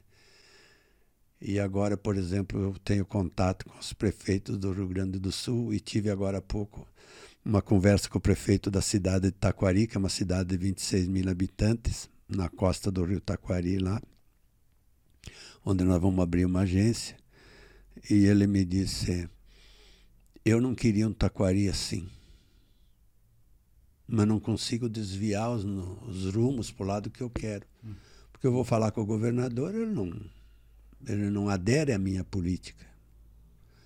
Vou falar na Assembleia, eles, os deputados não aderem à minha política, porque eles aderem à política orçamentária, aquilo que está lá, que está na mão deles, que eles podem fazer. E realmente, né? eles então estão um pouco frustrados aqui. E eu dei até uma coragem para ele, não, não ligue, vá fazendo como você gosta aí, que amanhã depois você vai colher frutos. né? É, é isso que a gente tem que fazer, né? Impor as ideias próprias, não ficar sempre na mesmice, né? Não se acomodar, Não né? se acomodar. conformar com... Não se conformar. E aí vem a cooperativa, que eu não me conformo, né? Eu brigo 24 horas por dia com a cooperativa. Não há reunião que eu vá que eu não faça um discurso. Ainda bem que o presidente da central me disse um dia: eu até gosto de ouvir o senhor, mesmo que o senhor me dê pau, porque o senhor fala com educação. Né? Sempre construtivo, né, seu Sempre Abílio? construtivo e sem misturar a pessoa com, com a atividade, né? Exato. Sim. Porque a atividade não acontece por causa de uma pessoa só. Sempre com o objetivo de a, de a organização ter sucesso. né? Isso. E daí ele me diz, o presidente central lá, o senhor Rui, ele disse, o senhor batalha muito pela Valcred. Mas o senhor tem que pensar que nós temos 38 cooperativas de crédito em Santa Catarina, não é só a sua. Porque não deixa de ter razão, tem Claro. verdade, né? Mas eu preciso defender. Tem que defender teu filho, né? É, as minhas co-irmãs, tudo bem, meus respeitos e tal, mas primeiro a Valcred, depois. Abordando esse momento que o senhor foi prefeito em Passos Maia, ma- e, mas antes ainda, em 86, 88, me corrija aí, eu não vou saber o ano certo, o senhor comentou antes, o senhor tinha a ideia de trazer, uma, de formar uma cooperativa, né? Sim. Essa cooperativa, na época que o senhor tinha a ideia, já era uma coopera- cooperativa de crédito, voltada ao crédito, ou era? Não era. Era, era já? Já voltado ao crédito. É, Primeiro porque aqueles exemplos lá do Rio Grande do cheque que eu falei antes, né? sim. É, senhor falou lá no começo, né, que, Isso. que foi o seu start ali para... O Se, acordar, acon- vamos se acontece É. lá, pode acontecer aqui, né? Pode acontecer aqui, claro. E, e- mas nunca pensando assim que ela fosse tão grande e tal, a tal verdade que a gente falava nas nossas reuniões de criação da cooperativa junto com o nosso assessor, que era o, o- o diretor lá da faculdade da UNESC, da faculdade de agronomia, né? O Carlos Eduardo Artes, o nosso conhecido Tchê. Nós falava assim que a cooperativa tinha que ficar pequena, de tal forma que nós agricultores pudéssemos administrá-la Sim. né? Porém, no correr do tempo, se observou que os pequenos iam se acabar. Porque foi diminuindo a rentabilidade por associado. Baixa de juros, que veio paulatinamente até 2% ao ano, né? Sim. Mas isso Não já aguentou muito, mas veio, né? veio, veio e veio vindo, não foi, não foi assim de 14 para 2 Sim. né? Veio devagarinho e a gente foi se restringindo. Então, a, a rentabilidade por associado foi ficando muito pequena. Foi preciso também fazer uma coisa que foi meio a contragosto, mas que são condições econômicas que a gente se obriga a vender seguro, vender consórcio. Ampliar, ampliar o leque de, ampliar de, o leque de, de produtos. serviços. Né? É, e sair do crédito. Buscar outras alternativas, outras uhum. fontes de renda. Né? Mas nunca foi do meu gosto isso. Porém, a gente, quando vai administrar alguma coisa, a gente tem que saber voltar atrás, se, se encruar às vezes, né? E deixar que a matemática comande e não que a ideia da gente uhum. comande. Né? Senão nós teríamos quebrado, lógico, né? Não uhum, tem sim. nem dúvida, né? Aí entra uma questão da, Se da, quisesse... da razão com a emoção é, também, né? Se quisesse Sabe? permanecer só na essência ali, né? Daqui a pouco ah, não sobreviveria. Não, é, e os que ficaram na essência tiveram que incorporar com a Maxi Crédito, Sim. incorporar com outras cooperativas maiores, como São Miguel. É, e aqueles que se afobaram muito também, que foram muito a fonte, né? Também tiveram uhum. que se incorporar. Se alavancaram demais? Se alavancaram demais. Que... Alavancaram não, porque alavancar seria firmeza, né? Uhum. Se alavanca com firmeza, né? Mas é, foram dá, mais por da emoção. Você dá o passo um pouco maior que a perna. É, exatamente, caso, né? né? E daí lá numa assembleia se empolgar, você é o rei da cocada preta e tal. Uhum. Vai, enquanto você é presidente, como sempre diziam para mim, enquanto você é presidente podemos avançar. Não, não. Tem que ser ordenado. Temos que ir indo e não avançar. Sim. É. Essa, essa, dificuldade de ganhos e de sobrevivência é que nos empurrou para o Rio Grande do Sul. Sim. Chega lá no Rio Grande do Sul, em Santa Cruz do Sul, de manhã, cedinho, levantada da cama, no hotel, olhar o jornal de Santa Cruz e ver a primeira manchete. Golpe em agricultores de 80 milhões de reais. Você vai ler, está envolvida lá uma cooperativa de crédito, funcionários do Banco do Brasil, contratos frios e os agricultores sendo chamados a pagar. Aí o Banco do Brasil demitindo funcionários a cooperativa de crédito se vendo louca para se escapar viva, né? Uhum. Porque as auditorias não foram legais, né? Foram legais, mas não foram à altura que precisava, né? E, e eu ir lá para abrir mais uma cooperativa. Isso no dia da inauguração? Não, no dia que eu fui lá para bater os primeiros contatos, fazer os primeiros uhum. contatos, eu e o, o, e o Beto, que trabalhava comigo lá aconteceu isso também. São fatos que, inesquecíveis. Uhum. Mais um desafio, né? É. Fui lá no, no presidente do sindicato da indústria fumageira, uhum. que lá é o que dá é fumo, né? Sim.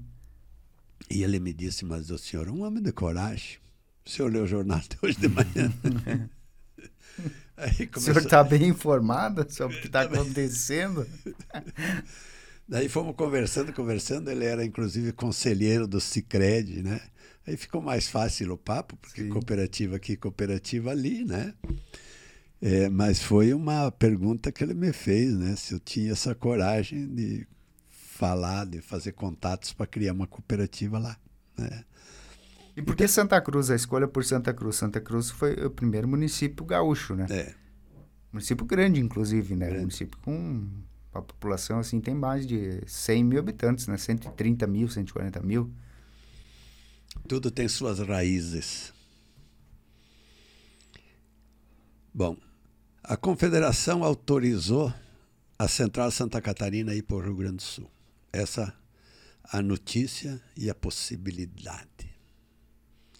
A Central Santa Catarina foi criada por sete cooperativas consideradas as cooperativas é, mães Mãe. da Central.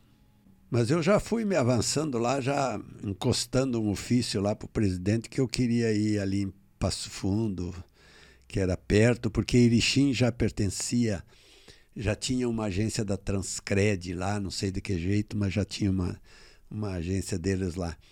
Então eu queria Passo Fundo para pegar todas aquelas cidadezinhas produtoras de soja ali ao redor de Passo Fundo, né? Uhum. Então fazia uma espécie de mini sede lá em Passo Fundo. E, aí o presidente disse, não. Passo Fundo, aquelas cidades mais limítrofes do estado de Santa Catarina, são das sete cooperativas que fundaram a central. Essas cooperativas têm hoje tudo 35 anos, 38. A Itapiranga tem chegando nos 100, já tem 90 anos, né, que foi a mais antiga do estado. Então essas cooperativas é que têm a, a preferência da da região limítrofe. Tá bom. Então me dá, eu conhecia mais ou menos a região da Serra do Rio Grande. Me dá Caxias do Sul, então, que não faz divisa com ninguém. Não, Caxias do Sul já é de videira. Me dá Lajeado, então. Não, Lajeado já é de São Miguel do Oeste. Eu até brinquei com o presidente e disse, mas não que eu, se eu quiser, vou ter que ir em Bagé, que é na divisa da Argentina né? e Uruguai. Ele me disse, quase. Aí eu lembrei que a dona Geni, né, a professora, tinha feito pós-graduação em língua portuguesa em Santa Cruz do Sul. E lembrei que lá eu tinha alguns conhecidos que eu vendia madeira também. Aí eu disse Santa Cruz do Sul. Bom, Santa Cruz do Sul. Encaminhe então o requerimento. E daí eu peguei da BR-287, né? Nós aqui estamos no eixo da 282, pegando Varjão a Catanduvas, né? Uhum. Lá peguei o eixo da 287. Curiosamente, as duas 28, né? Uhum. Pegando de Candelária, onde nasce a 287 da estrada que vem de Santa Maria, até Esteio, na Grande Porto Alegre, onde termina a 287. E fui pegando tudo aqueles municípios e deram 22. Porém, me cortaram o município de Portão, porque Portão já fazia parte da Ecocred, que era uma cooperativa de crédito do Cicobi, a única criada no Rio Grande do Sul. Então tá bom, perdi aquele, fiquei com os outros 21. São municípios todos de 10 mil habitantes para cima. Nós agora estamos fazendo agências naqueles que têm mais de 20 mil habitantes, para depois vir os outros menores, uhum. né? Mas pegamos um volume de pessoas de 780 mil pessoas. É um público muito grande. Público muito grande. Aí alguém me pergunta por que, que eu não peguei Porto Alegre e Canoas. Eu não peguei Porto Alegre e Canoas porque eu achei que nós era muito pequeno para entrar lá. Mas tinha possibilidade. Tinha. Hoje eu vejo que tinha. Mas à época eu achava, nós, nossos funcionários, estamos acostumados com trabalhar com Ponte Serrada, com Passos Maia, com municípios de no máximo 12 mil habitantes, que aqui da região de Santa Catarina, Ponte Serrada é o que mais tem. Catanduvas perto de Ponte Serrada, Irani também, né? Então, é, como é que nós vamos entrar lá em Porto Alegre? Nós somos muito provincianos, era a palavra que eu usava, né? Para nós entrar em Porto Alegre. Aí entra aquela questão de, de segurar o passo, né? É, seg segurar o passo. Ficar... É. Ficar com cidades menores. É. Santa Cruz tem, se falou que é bem populosa e tal, tem 135 mil habitantes no censo passado, hoje falam de 150 mil é a capital sul-americana do fumo, é a quinta cidade em arrecadação de impostos do Rio Grande do Sul, é uma cidade que tem uma universidade que tem 14 mil estudantes, tem faculdades disseminadas em todas as cidades da região, como Venâncio Aires, até Esteio, a Universidade Esteio de Montenegro, que é na região da Grande Porto Alegre, são da Unix, que é a Universidade de Santa Cruz do Sul. Então, e daí fui lá e me deparei com, esse, com essa notícia triste do jornal, me deparei com aquele presidente do sindicato que começamos a dar risada e bater um bom papo, que eu acho que ele só me entusiasmou. Uhum. Mesmo ele sendo do Cicred, porque daí passamos a falar do cooperativismo sério, honesto, tal, e ele era conhecedor, como é até hoje, do cooperativismo de crédito de Santa Catarina, e ele sempre achou que o Cicobi era um sistema mais simples do que o Cicred. Porque o Cicobi acolhia pessoas de menor renda. Então tinha um processo de inclusão muito maior. Ele, como sindicalista, percebia isso. Sim. E muitos sócios do sindicato dele não conseguiam entrar na, na cooperativa de crédito de lá. Né? E aí então me animou mais ainda e nós conversando como é que é a Valcred. A Valcred é tão simples que o uniforme é calça de coringa. Falei para ele. Temos aqui uma camisa branca, que eu estava naquele momento com a camisa branca, com o emblema do Cicobi, mas a calça é. O senhor pode olhar a minha calça aqui. São calcinhas de 80 reais que era na época, né? Uhum. É, ele disse muito bem, meus parabéns. Porque nós aqui estamos com a calça social, estamos com a camisa, não sei, de, de listinha. Foi a expressão que ele usou. E meus parabéns. E aí eu me animei e fui nos outros já peguei o cartão dele, com o cartão dele fui abrindo porta nas outras instituições, algumas ele me indicou, algumas organizações, ele próprio me levou, lá eles têm, aqui nós chamamos de CDL, ou então Associação Comercial e Industrial, né?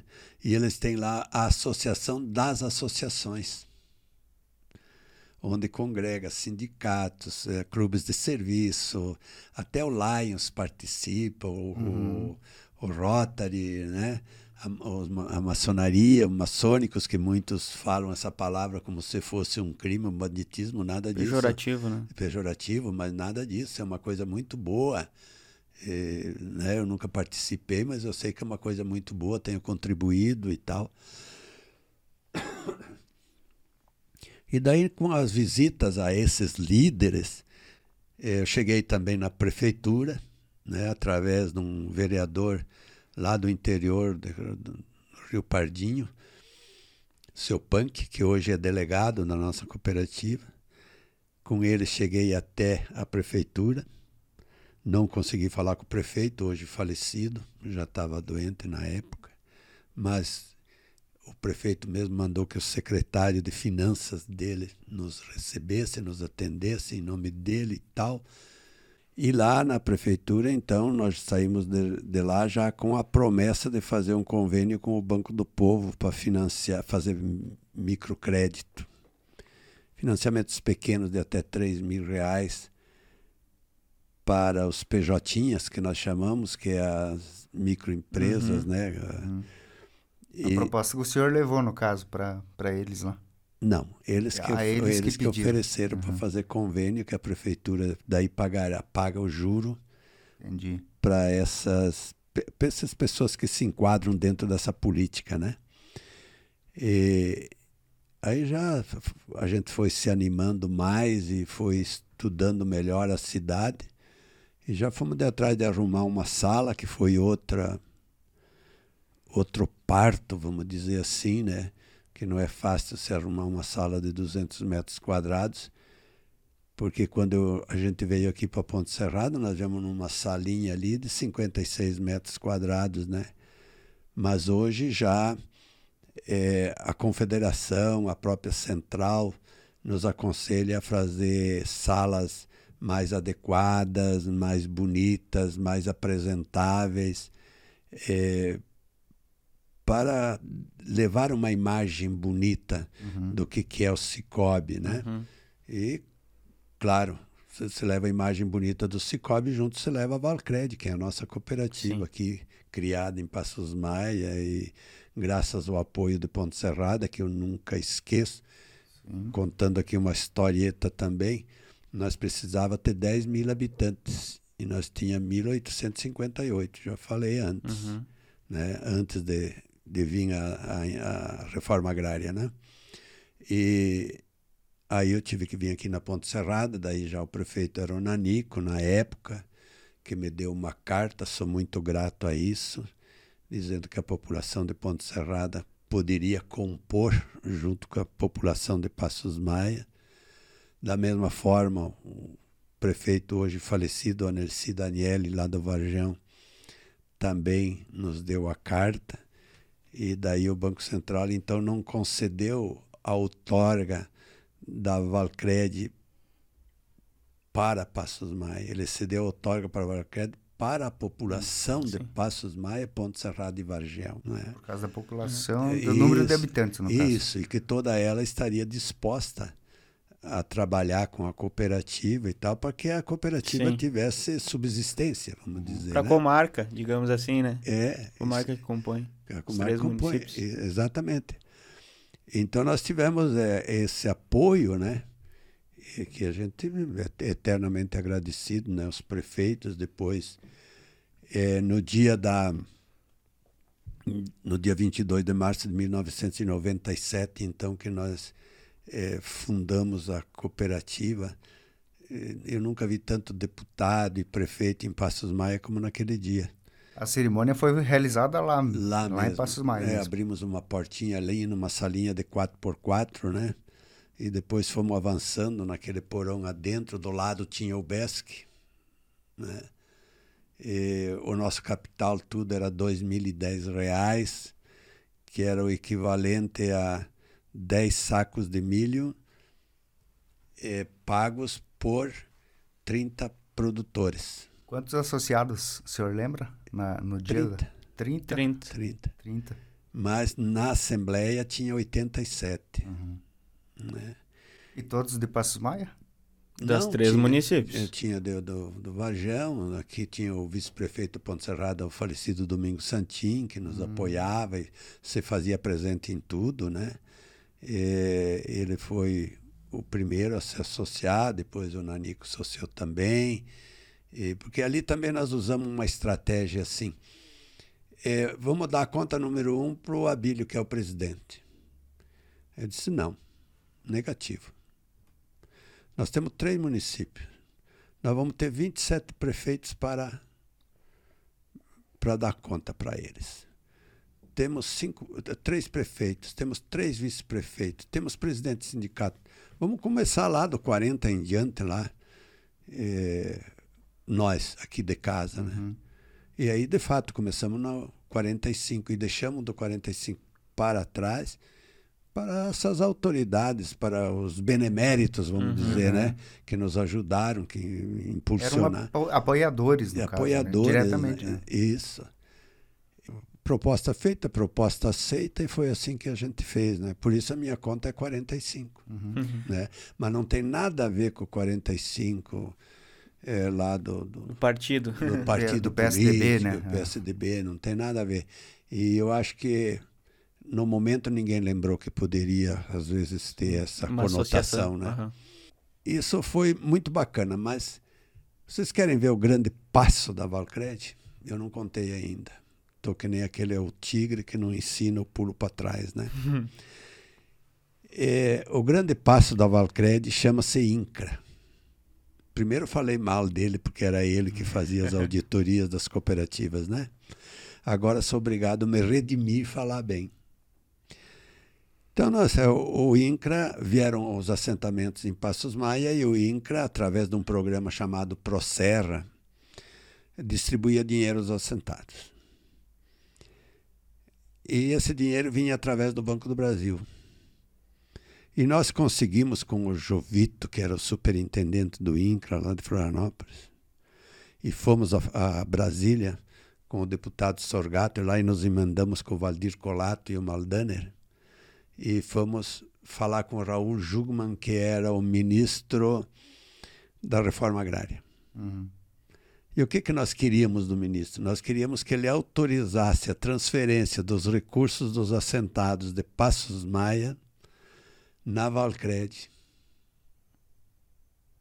que até então só vinham pelo Banco do Brasil. Foi proposta feita, proposta aceita. O ministro disse: é uma bela experiência, me agradou. Vamos lá. O dinheiro é dos assentados de Passos Maia, nada melhor do que ele não fique numa organização também de Passos Maia. E daí vinha também de Abelardo Luz, vinha de, alguns assentamentos de Abelardo também vinham por aí, os que faziam divisa, alguma coisa também de Ponte Serrado. Que abriu do, portas, né? Abriu portas, né? Do Varjão, quase todos eles, porque o assentamento estava mais próximo de Passos Maia do que do próprio Varjão, né? Uhum.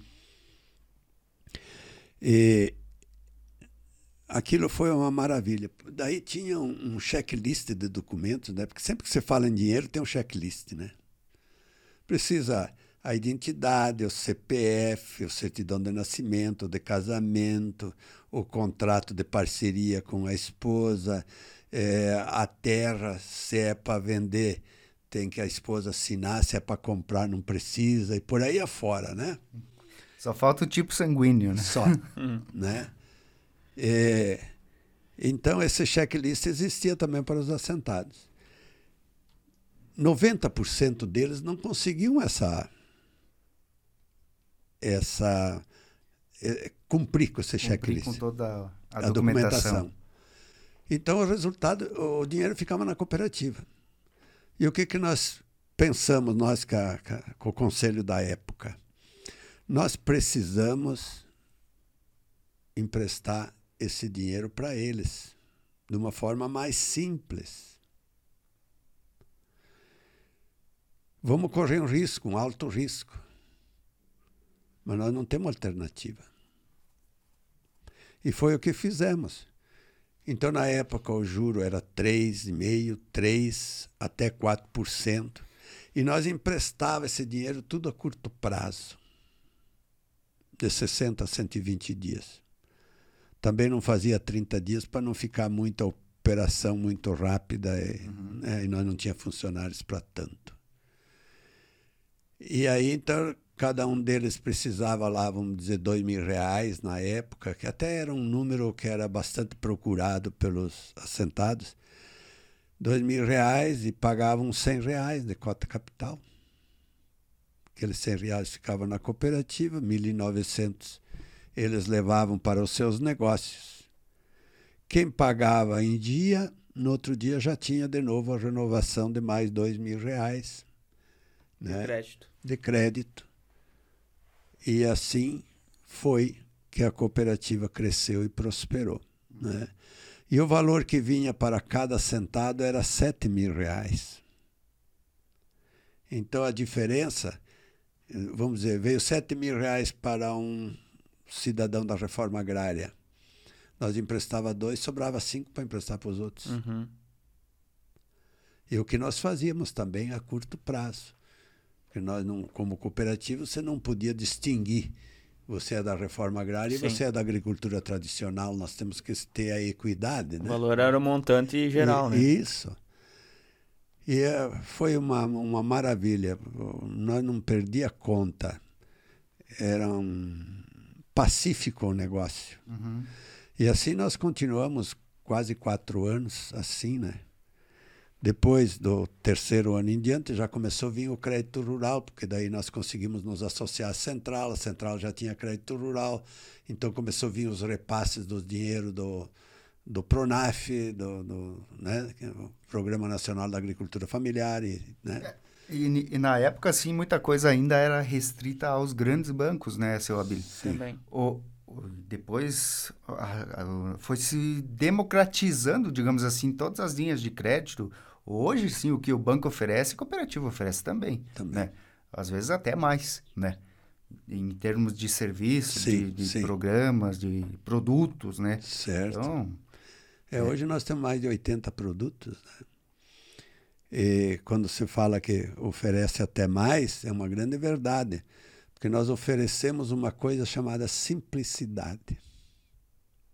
E todo documento, quando você senta na frente de um funcionário da Cicobi Valcred Sul, todo documento que você não tem no teu checklist, ele vai de atrás para buscar na internet, para pegar certidão negativa, para buscar. Ele faz isso para Uhum. você.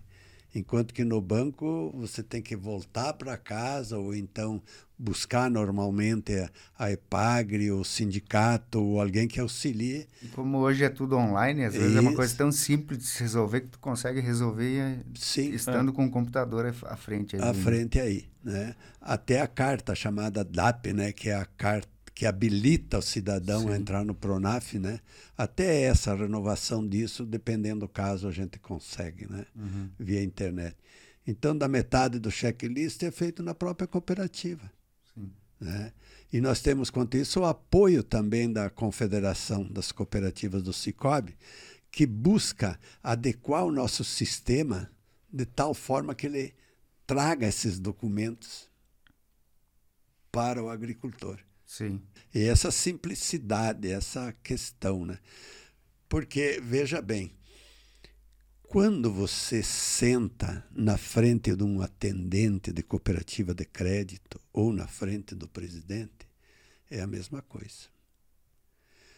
Porque nós estamos recebendo nesse momento um cliente que é dono. Ele é um sócio. Tem a participação, né? Ele é dono. Então nós temos que ter o respeito de atender um dono, um proprietário Como se fosse um chefe, né? como fosse um chefe, né? E ele tem que se sentir bem e se sentir verdadeiramente dono, Parte do porque negócio, assim ele é tratado, Uhum. né? Essa é uma recomendação de todas as reuniões de gerentes que a gente faz e recomenda muito. Seja o cidadão mais humilde ou seja o mais rico da vila. É o sentimento do cooperativismo que o mesmo que deveria ocorrer em serviços públicos, né? Que a Exato. gente, pagador de imposto, tá ali como, né, chefe também. Isso. né? Mas voltando lá à inaugura- à inauguração da Valcred em Passos Maia, Hum. ela nasceu em Passos Maia e simultaneamente em, em Ponte Serrada também ou não? Não. Ponte Serrada foi um pouco depois. Foi um pouco depois. Ela veio primeiro para Passos Maia e depois foi para o Vargem, um ano depois. Antes, eh, de- antes de Ponte Serrada, Antes de foi Ponte. Vargião. Isso. Mas tem uma explicação técnica também a respeito. Não foi mero capricho.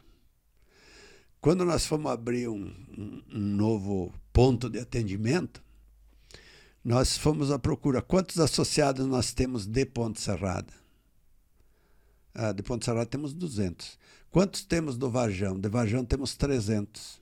Tinha mais lá. Uhum. Tinha mais lá. Então foi para lá por causa desse número. Por causa da demanda, né? Da demanda. necessidade. Agora, essa demanda também tem uma explicação. Nós estamos. O, o PA de Ponte Serrada da Valcred está a 500 metros da divisa do Varjão.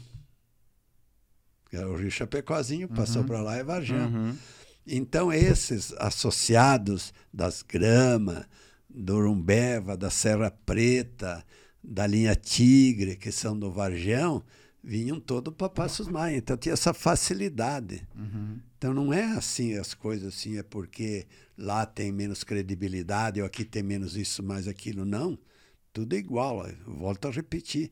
Aí são a equidade, não é a igualdade, é a equidade que tem que ser olhada nesses momentos, né? Uhum. E depois a Ponte Serrada, daí nós já tínhamos 21 meses, eu acho que quando nós eh, viemos aqui para Ponte Serrada. 99 por aí. Isso. Aí houve uma outra discussão muito interessante com os associados de Ponte Serrada. Vamos fazer no centro. No centro não tinha sala. Então vamos fazer lá mesmo na, na, na Frei Caetano, lá embaixo, né? Lá na ponta, lá no, no primeiro prédio que foi construído aqui na Ponte Serrada, o primeiro condomínio. Uhum. Vamos lá mesmo. Não, mas daí fica ruim para o associado ir lá. Não fica ruim nada. Quem quer associar na cooperativa, era o meu discurso, ele vai na cooperativa. Ele não vai na Praça dos Bancos, ele não vai. Sim. Né? Ou ao menos aquele que está interessado, ele vai lá saber como é que é, como é que é, como, como não é. Né? Depois, e não foi diferente, né? Com Um ano depois nós já estava com mil e poucos associados, né? Foi uma adesão fantástica, né? Uhum. Qual que é o município que tem o maior número de associados hoje na Valcred? Hoje é o Irani. Irani. Irani. Irani. E o segundo é Ponte Serrada. E o terceiro Dos é Catanduvas. 35 mil, Irani está na liderança. Ele Então, está na liderança, está com quase 6 mil. Ponte Serrada está chegando nos 5 mil. Uhum. Catanduvas passou dos 4 mil também. Né? E, mas Ponte Serrada tem sido, até 2017, a agência que mais dava resultado positivo. E que são números muito expressivos, né? Muito. É, Porque você- população, né? Você ter uh, 5 mil associados de uma população de 10, 12 mil habitantes, sendo que ne- dessa população tem muitas crianças, por exemplo, né? Então você tem uma, uma parcela gigantesca, né? de- Gigante dessas- é, da população É. economicamente ativa. Isso. né? Aham. A gente tem um número fantástico, né? Ainda temos algumas dificuldades, porque não, às vezes nós não conseguimos fazer a- o relacionamento positivo da entrega. Nós fazemos muito bem o relacionamento interpessoal. Porém, às vezes, na hora da entrega do produto, da necessidade, cobrir a necessidade do associado, nós ainda temos algumas dificuldades. né? O que não deixa de ser bem entendível. Né? O Banco do Brasil tem 500 anos, né? A Valcred completou 25, dia, 2, de- dia 22 de março agora, né? Então, o sistema Cicobi foi criado em 1996, um ano antes do que, né? Então está com 26 anos, né? Então nós vamos progredir, vamos chegar lá ao momento de o associado chegar e dizer, não, o que eu estou precisando é isso aqui e dessa forma, Uhum. né? Porque não adianta ser de uma forma diferente do que o associado quer, porque depois ele não vai poder cumprir. Ele é que sabe do negócio dele. Então, ele quer isso aqui dessa forma. E nós podemos ter a entrega desse trabalho dessa forma desejada. Se Deus quiser, nós vamos chegar lá. E seu Abílio, é, a Valcred, a sede oficial dela é Passos Maia. Lá tem a unidade administrativa. Sim, inclusive foi construído lá. A, a sede pertence à Valcred. É o, Valcred. o prédio, O no caso. prédio lá, é da É da Valcred. Nos outros municípios, todos são alugados. Todos alugados. É. Porque até é uma recomendação do Banco Central que não se invista muito em ativos em, em imobiliário, né? ativo imobiliário. E que você pague o aluguel, que o custo é quase o mesmo da conservação, impostos e etc. E se mantém os recursos, o dinheiro, exatamente para fazer aquilo que eu estava falando primeiro, para fazer a entrega para os associados, sim. né? que buscam os seus recursos, que não falte, que, né? Exato. além de que o, o empréstimo, a prestação de serviços, rende mais do que se nós fôssemos dono do prédio. Sim. Exato. é. A própria valorização imobiliária, né? Ela ser Exatamente. colocada na balança, ela acaba sendo menor do que você emprestar o dinheiro que estaria investido ali naquele patrimônio. né? Exatamente. E essa não é a nossa função, construir Sim. um prédio. A nossa função é atender financeiramente as necessidades dos nossos associados. Né? Uhum. Completando a pergunta que eu iniciei antes, a sede da Valcred em Passos Maia, nunca se pensou em mudar. Por exemplo, deixa eu contextualizar. A Valcred está presente em Santa Catarina, Rio Grande do Sul e Paraná agora. São três estados, né? Passos Maia, sem demérito algum, aqui não me entendam mal, né? Ah, É um município bem pequeno, né? População pequena, ah, geograficamente assim não está numa situação, digamos, como Ponte Serrada, que tem uma Logística. BR passando pelo meio da cidade, assim. Se pensou em alguma vez tirar a sede da Valcred de lá? E se não se pensou, e se se pensou, o que, que foi trabalhado diante dessa situação aí em relação a, a, a propi- própria da Valcred, né? Continuar Sim. em Passos Maia depois de 25 anos. Sim, você me faz lembrar um cidadão muito amigo da gente, por questão de ética não vou falar o nome, que me disse assim: Mas você vem me convidar para mim associar numa cooperativa de crédito que é igual banco. Você lá de Passos Maia e eu aqui de Catanduvas. Você acha que isso está certo? Se fosse eu de Catanduvas e convidar você lá em Passos Maia, estaria perfeitamente certo. Porque Catanduvas é significativamente maior do que Passos Maia. Aqui eu respondi para. já tinha um tom de preconceito, né? E qual foi é, a resposta do senhor? A minha resposta foi que sim, que ele tinha toda a razão. Porém, as circunstâncias de criação da cooperativa foram geradas lá. Uhum. É o berço. É, lá em Passos Maia. Não se olhou se era maior ou menor, né? As circunstâncias aconteceram lá. E que ele uh, tornaria essa sociedade muito mais brilhante do que ela já era se ele associasse. E por isso que eu estava aí. Né? Ele iria valorizar a nossa sociedade. Senão eu não estaria aqui. Aí ele se associou. Aí ele se associou. Pediu a relação de documentos, dez dias depois estava tudo lá pronto, se associou e hoje é um espetacular associado, né? Mas, mas assim. É, é, a, mas nunca pensamos, sim. A, a, intenção é realmente manter as essências, mas a, em termos de prática do serviço, do que é oferecido é. pela cooperativa, não, não, não se altera. Tem, tem alguma implicação em relação à questão logística, geográfica? Tem. É, poxa vida, eu não seria aqui um, uma pessoa que pensa se eu dissesse que não tem diferenças. Claro que tem. Nós, eh, quando você falou em logística, né? Vamos falar a primeira logística, o correio. A segunda logística, a internet, né? A terceira logística que nos atrapalha muito, energia elétrica, que falta muito, né? E, digamos, Passos Maia em relação a Varjão, Ponte Serrado, etc., falta mais vezes eh, do que aqui, né? Uhum. Então, tem, claro, esse. E já houve, em alguns momentos, não movimentos para tirar de lá, mas ideias esporádicas. Será que nós não vamos ter que tirar a cooperativa daqui por causa dessas logísticas? Uhum. Porém, é, com o tempo a gente foi resolvendo esse problema, com exceção dos Correios hoje. O resto está tudo resolvido, graças a Deus. Temos, é, de vez em quando, ainda uma inspiração para tirar de lá para um lugar maior.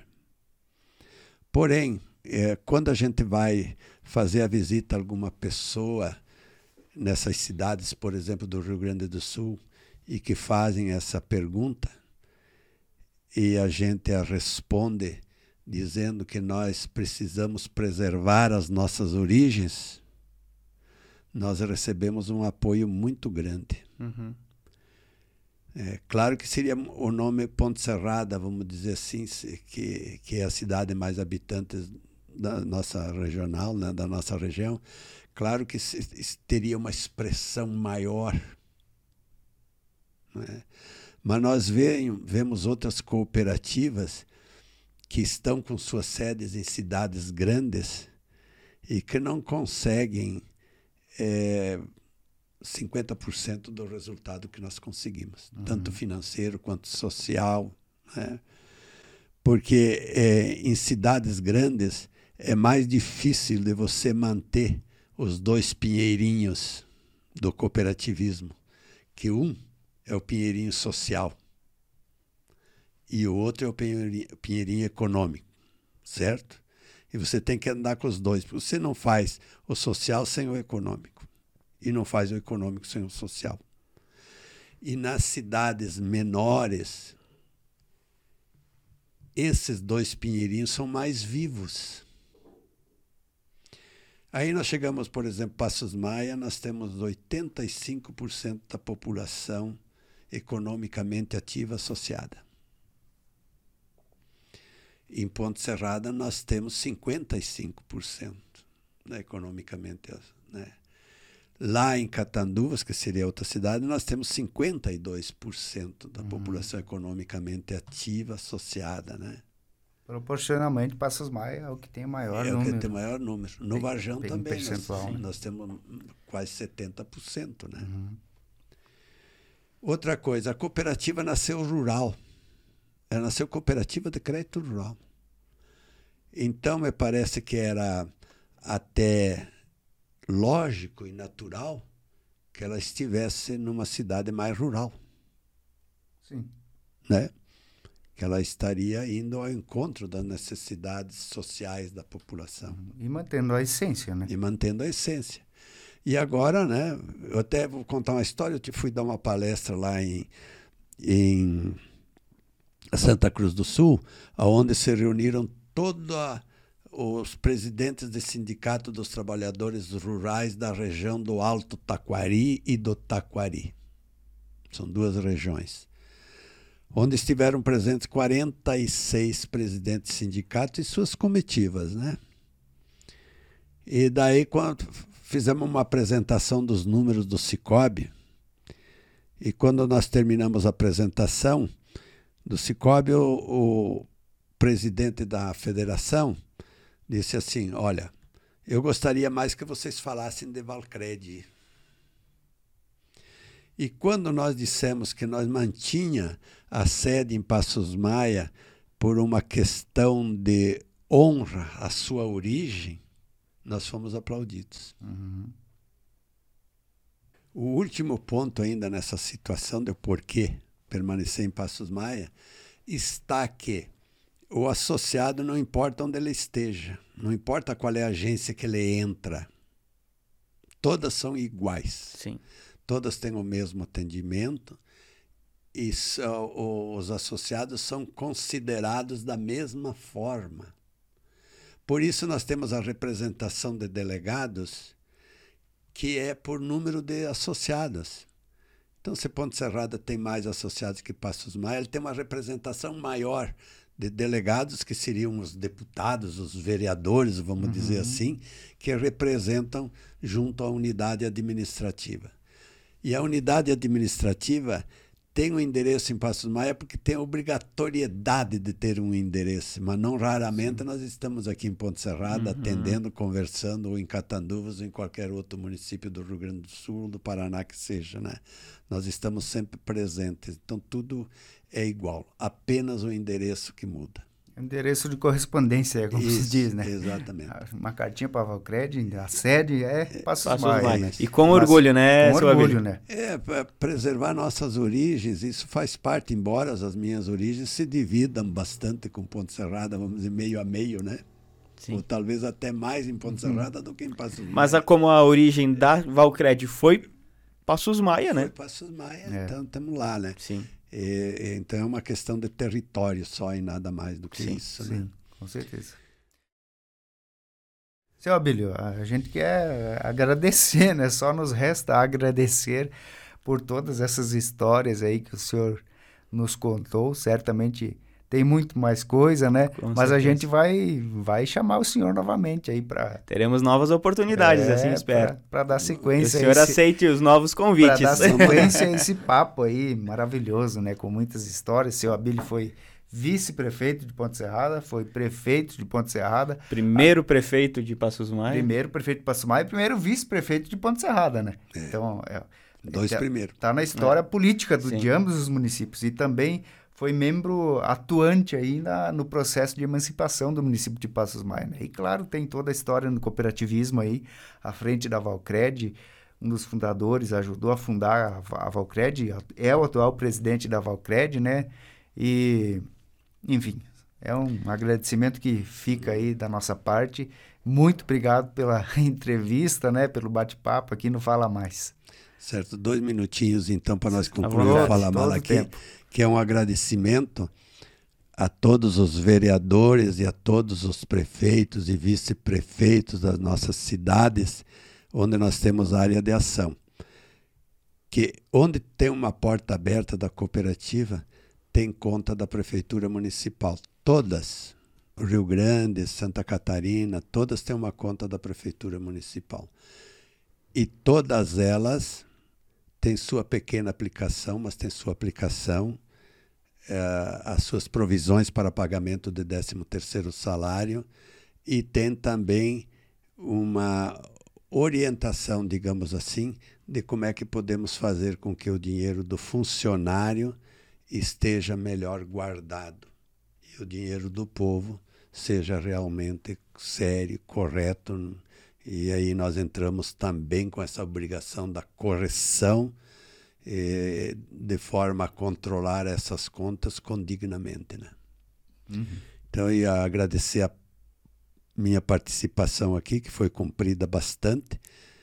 As perguntas de vocês, que não foram perguntas, mas foram uma continuidade da conversa, e isso é muito importante, porque ajuda a memória da gente a fazer uma recapitulação do passado, né? E fico muito satisfeito, muito contente. E se houver uma nova oportunidade, estaremos aqui sim. Sim, esperamos que haja. Tá bom. Seu Billy, muito obrigado, tá?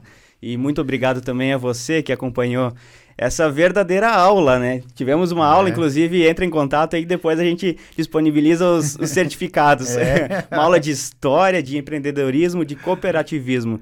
Seu Abílio, mais uma vez, muito obrigado. Obrigado à presença de todos vocês. E a gente volta no próximo Fala Mais. Não se esqueça, curte o vídeo, se inscreva no nosso canal aqui no YouTube, compartilha com teus amigos aí essa verdadeira aula Comenta nas suas redes aí sociais. também, né? Deixa os comentários aí para quem conhece o seu Abílio, está assistindo aí, para quem tem histórias lá da época em que o seu Abílio foi prefeito. Deixa nos comentários aí que, as lembranças que vocês têm do seu Abílio que certamente ele vai acompanhar depois desse vídeo aí e vai também ler os comentários de vocês. Tá certo. Beleza, pessoal? Grande abraço e até nosso próximo Fala Mais. Abraço.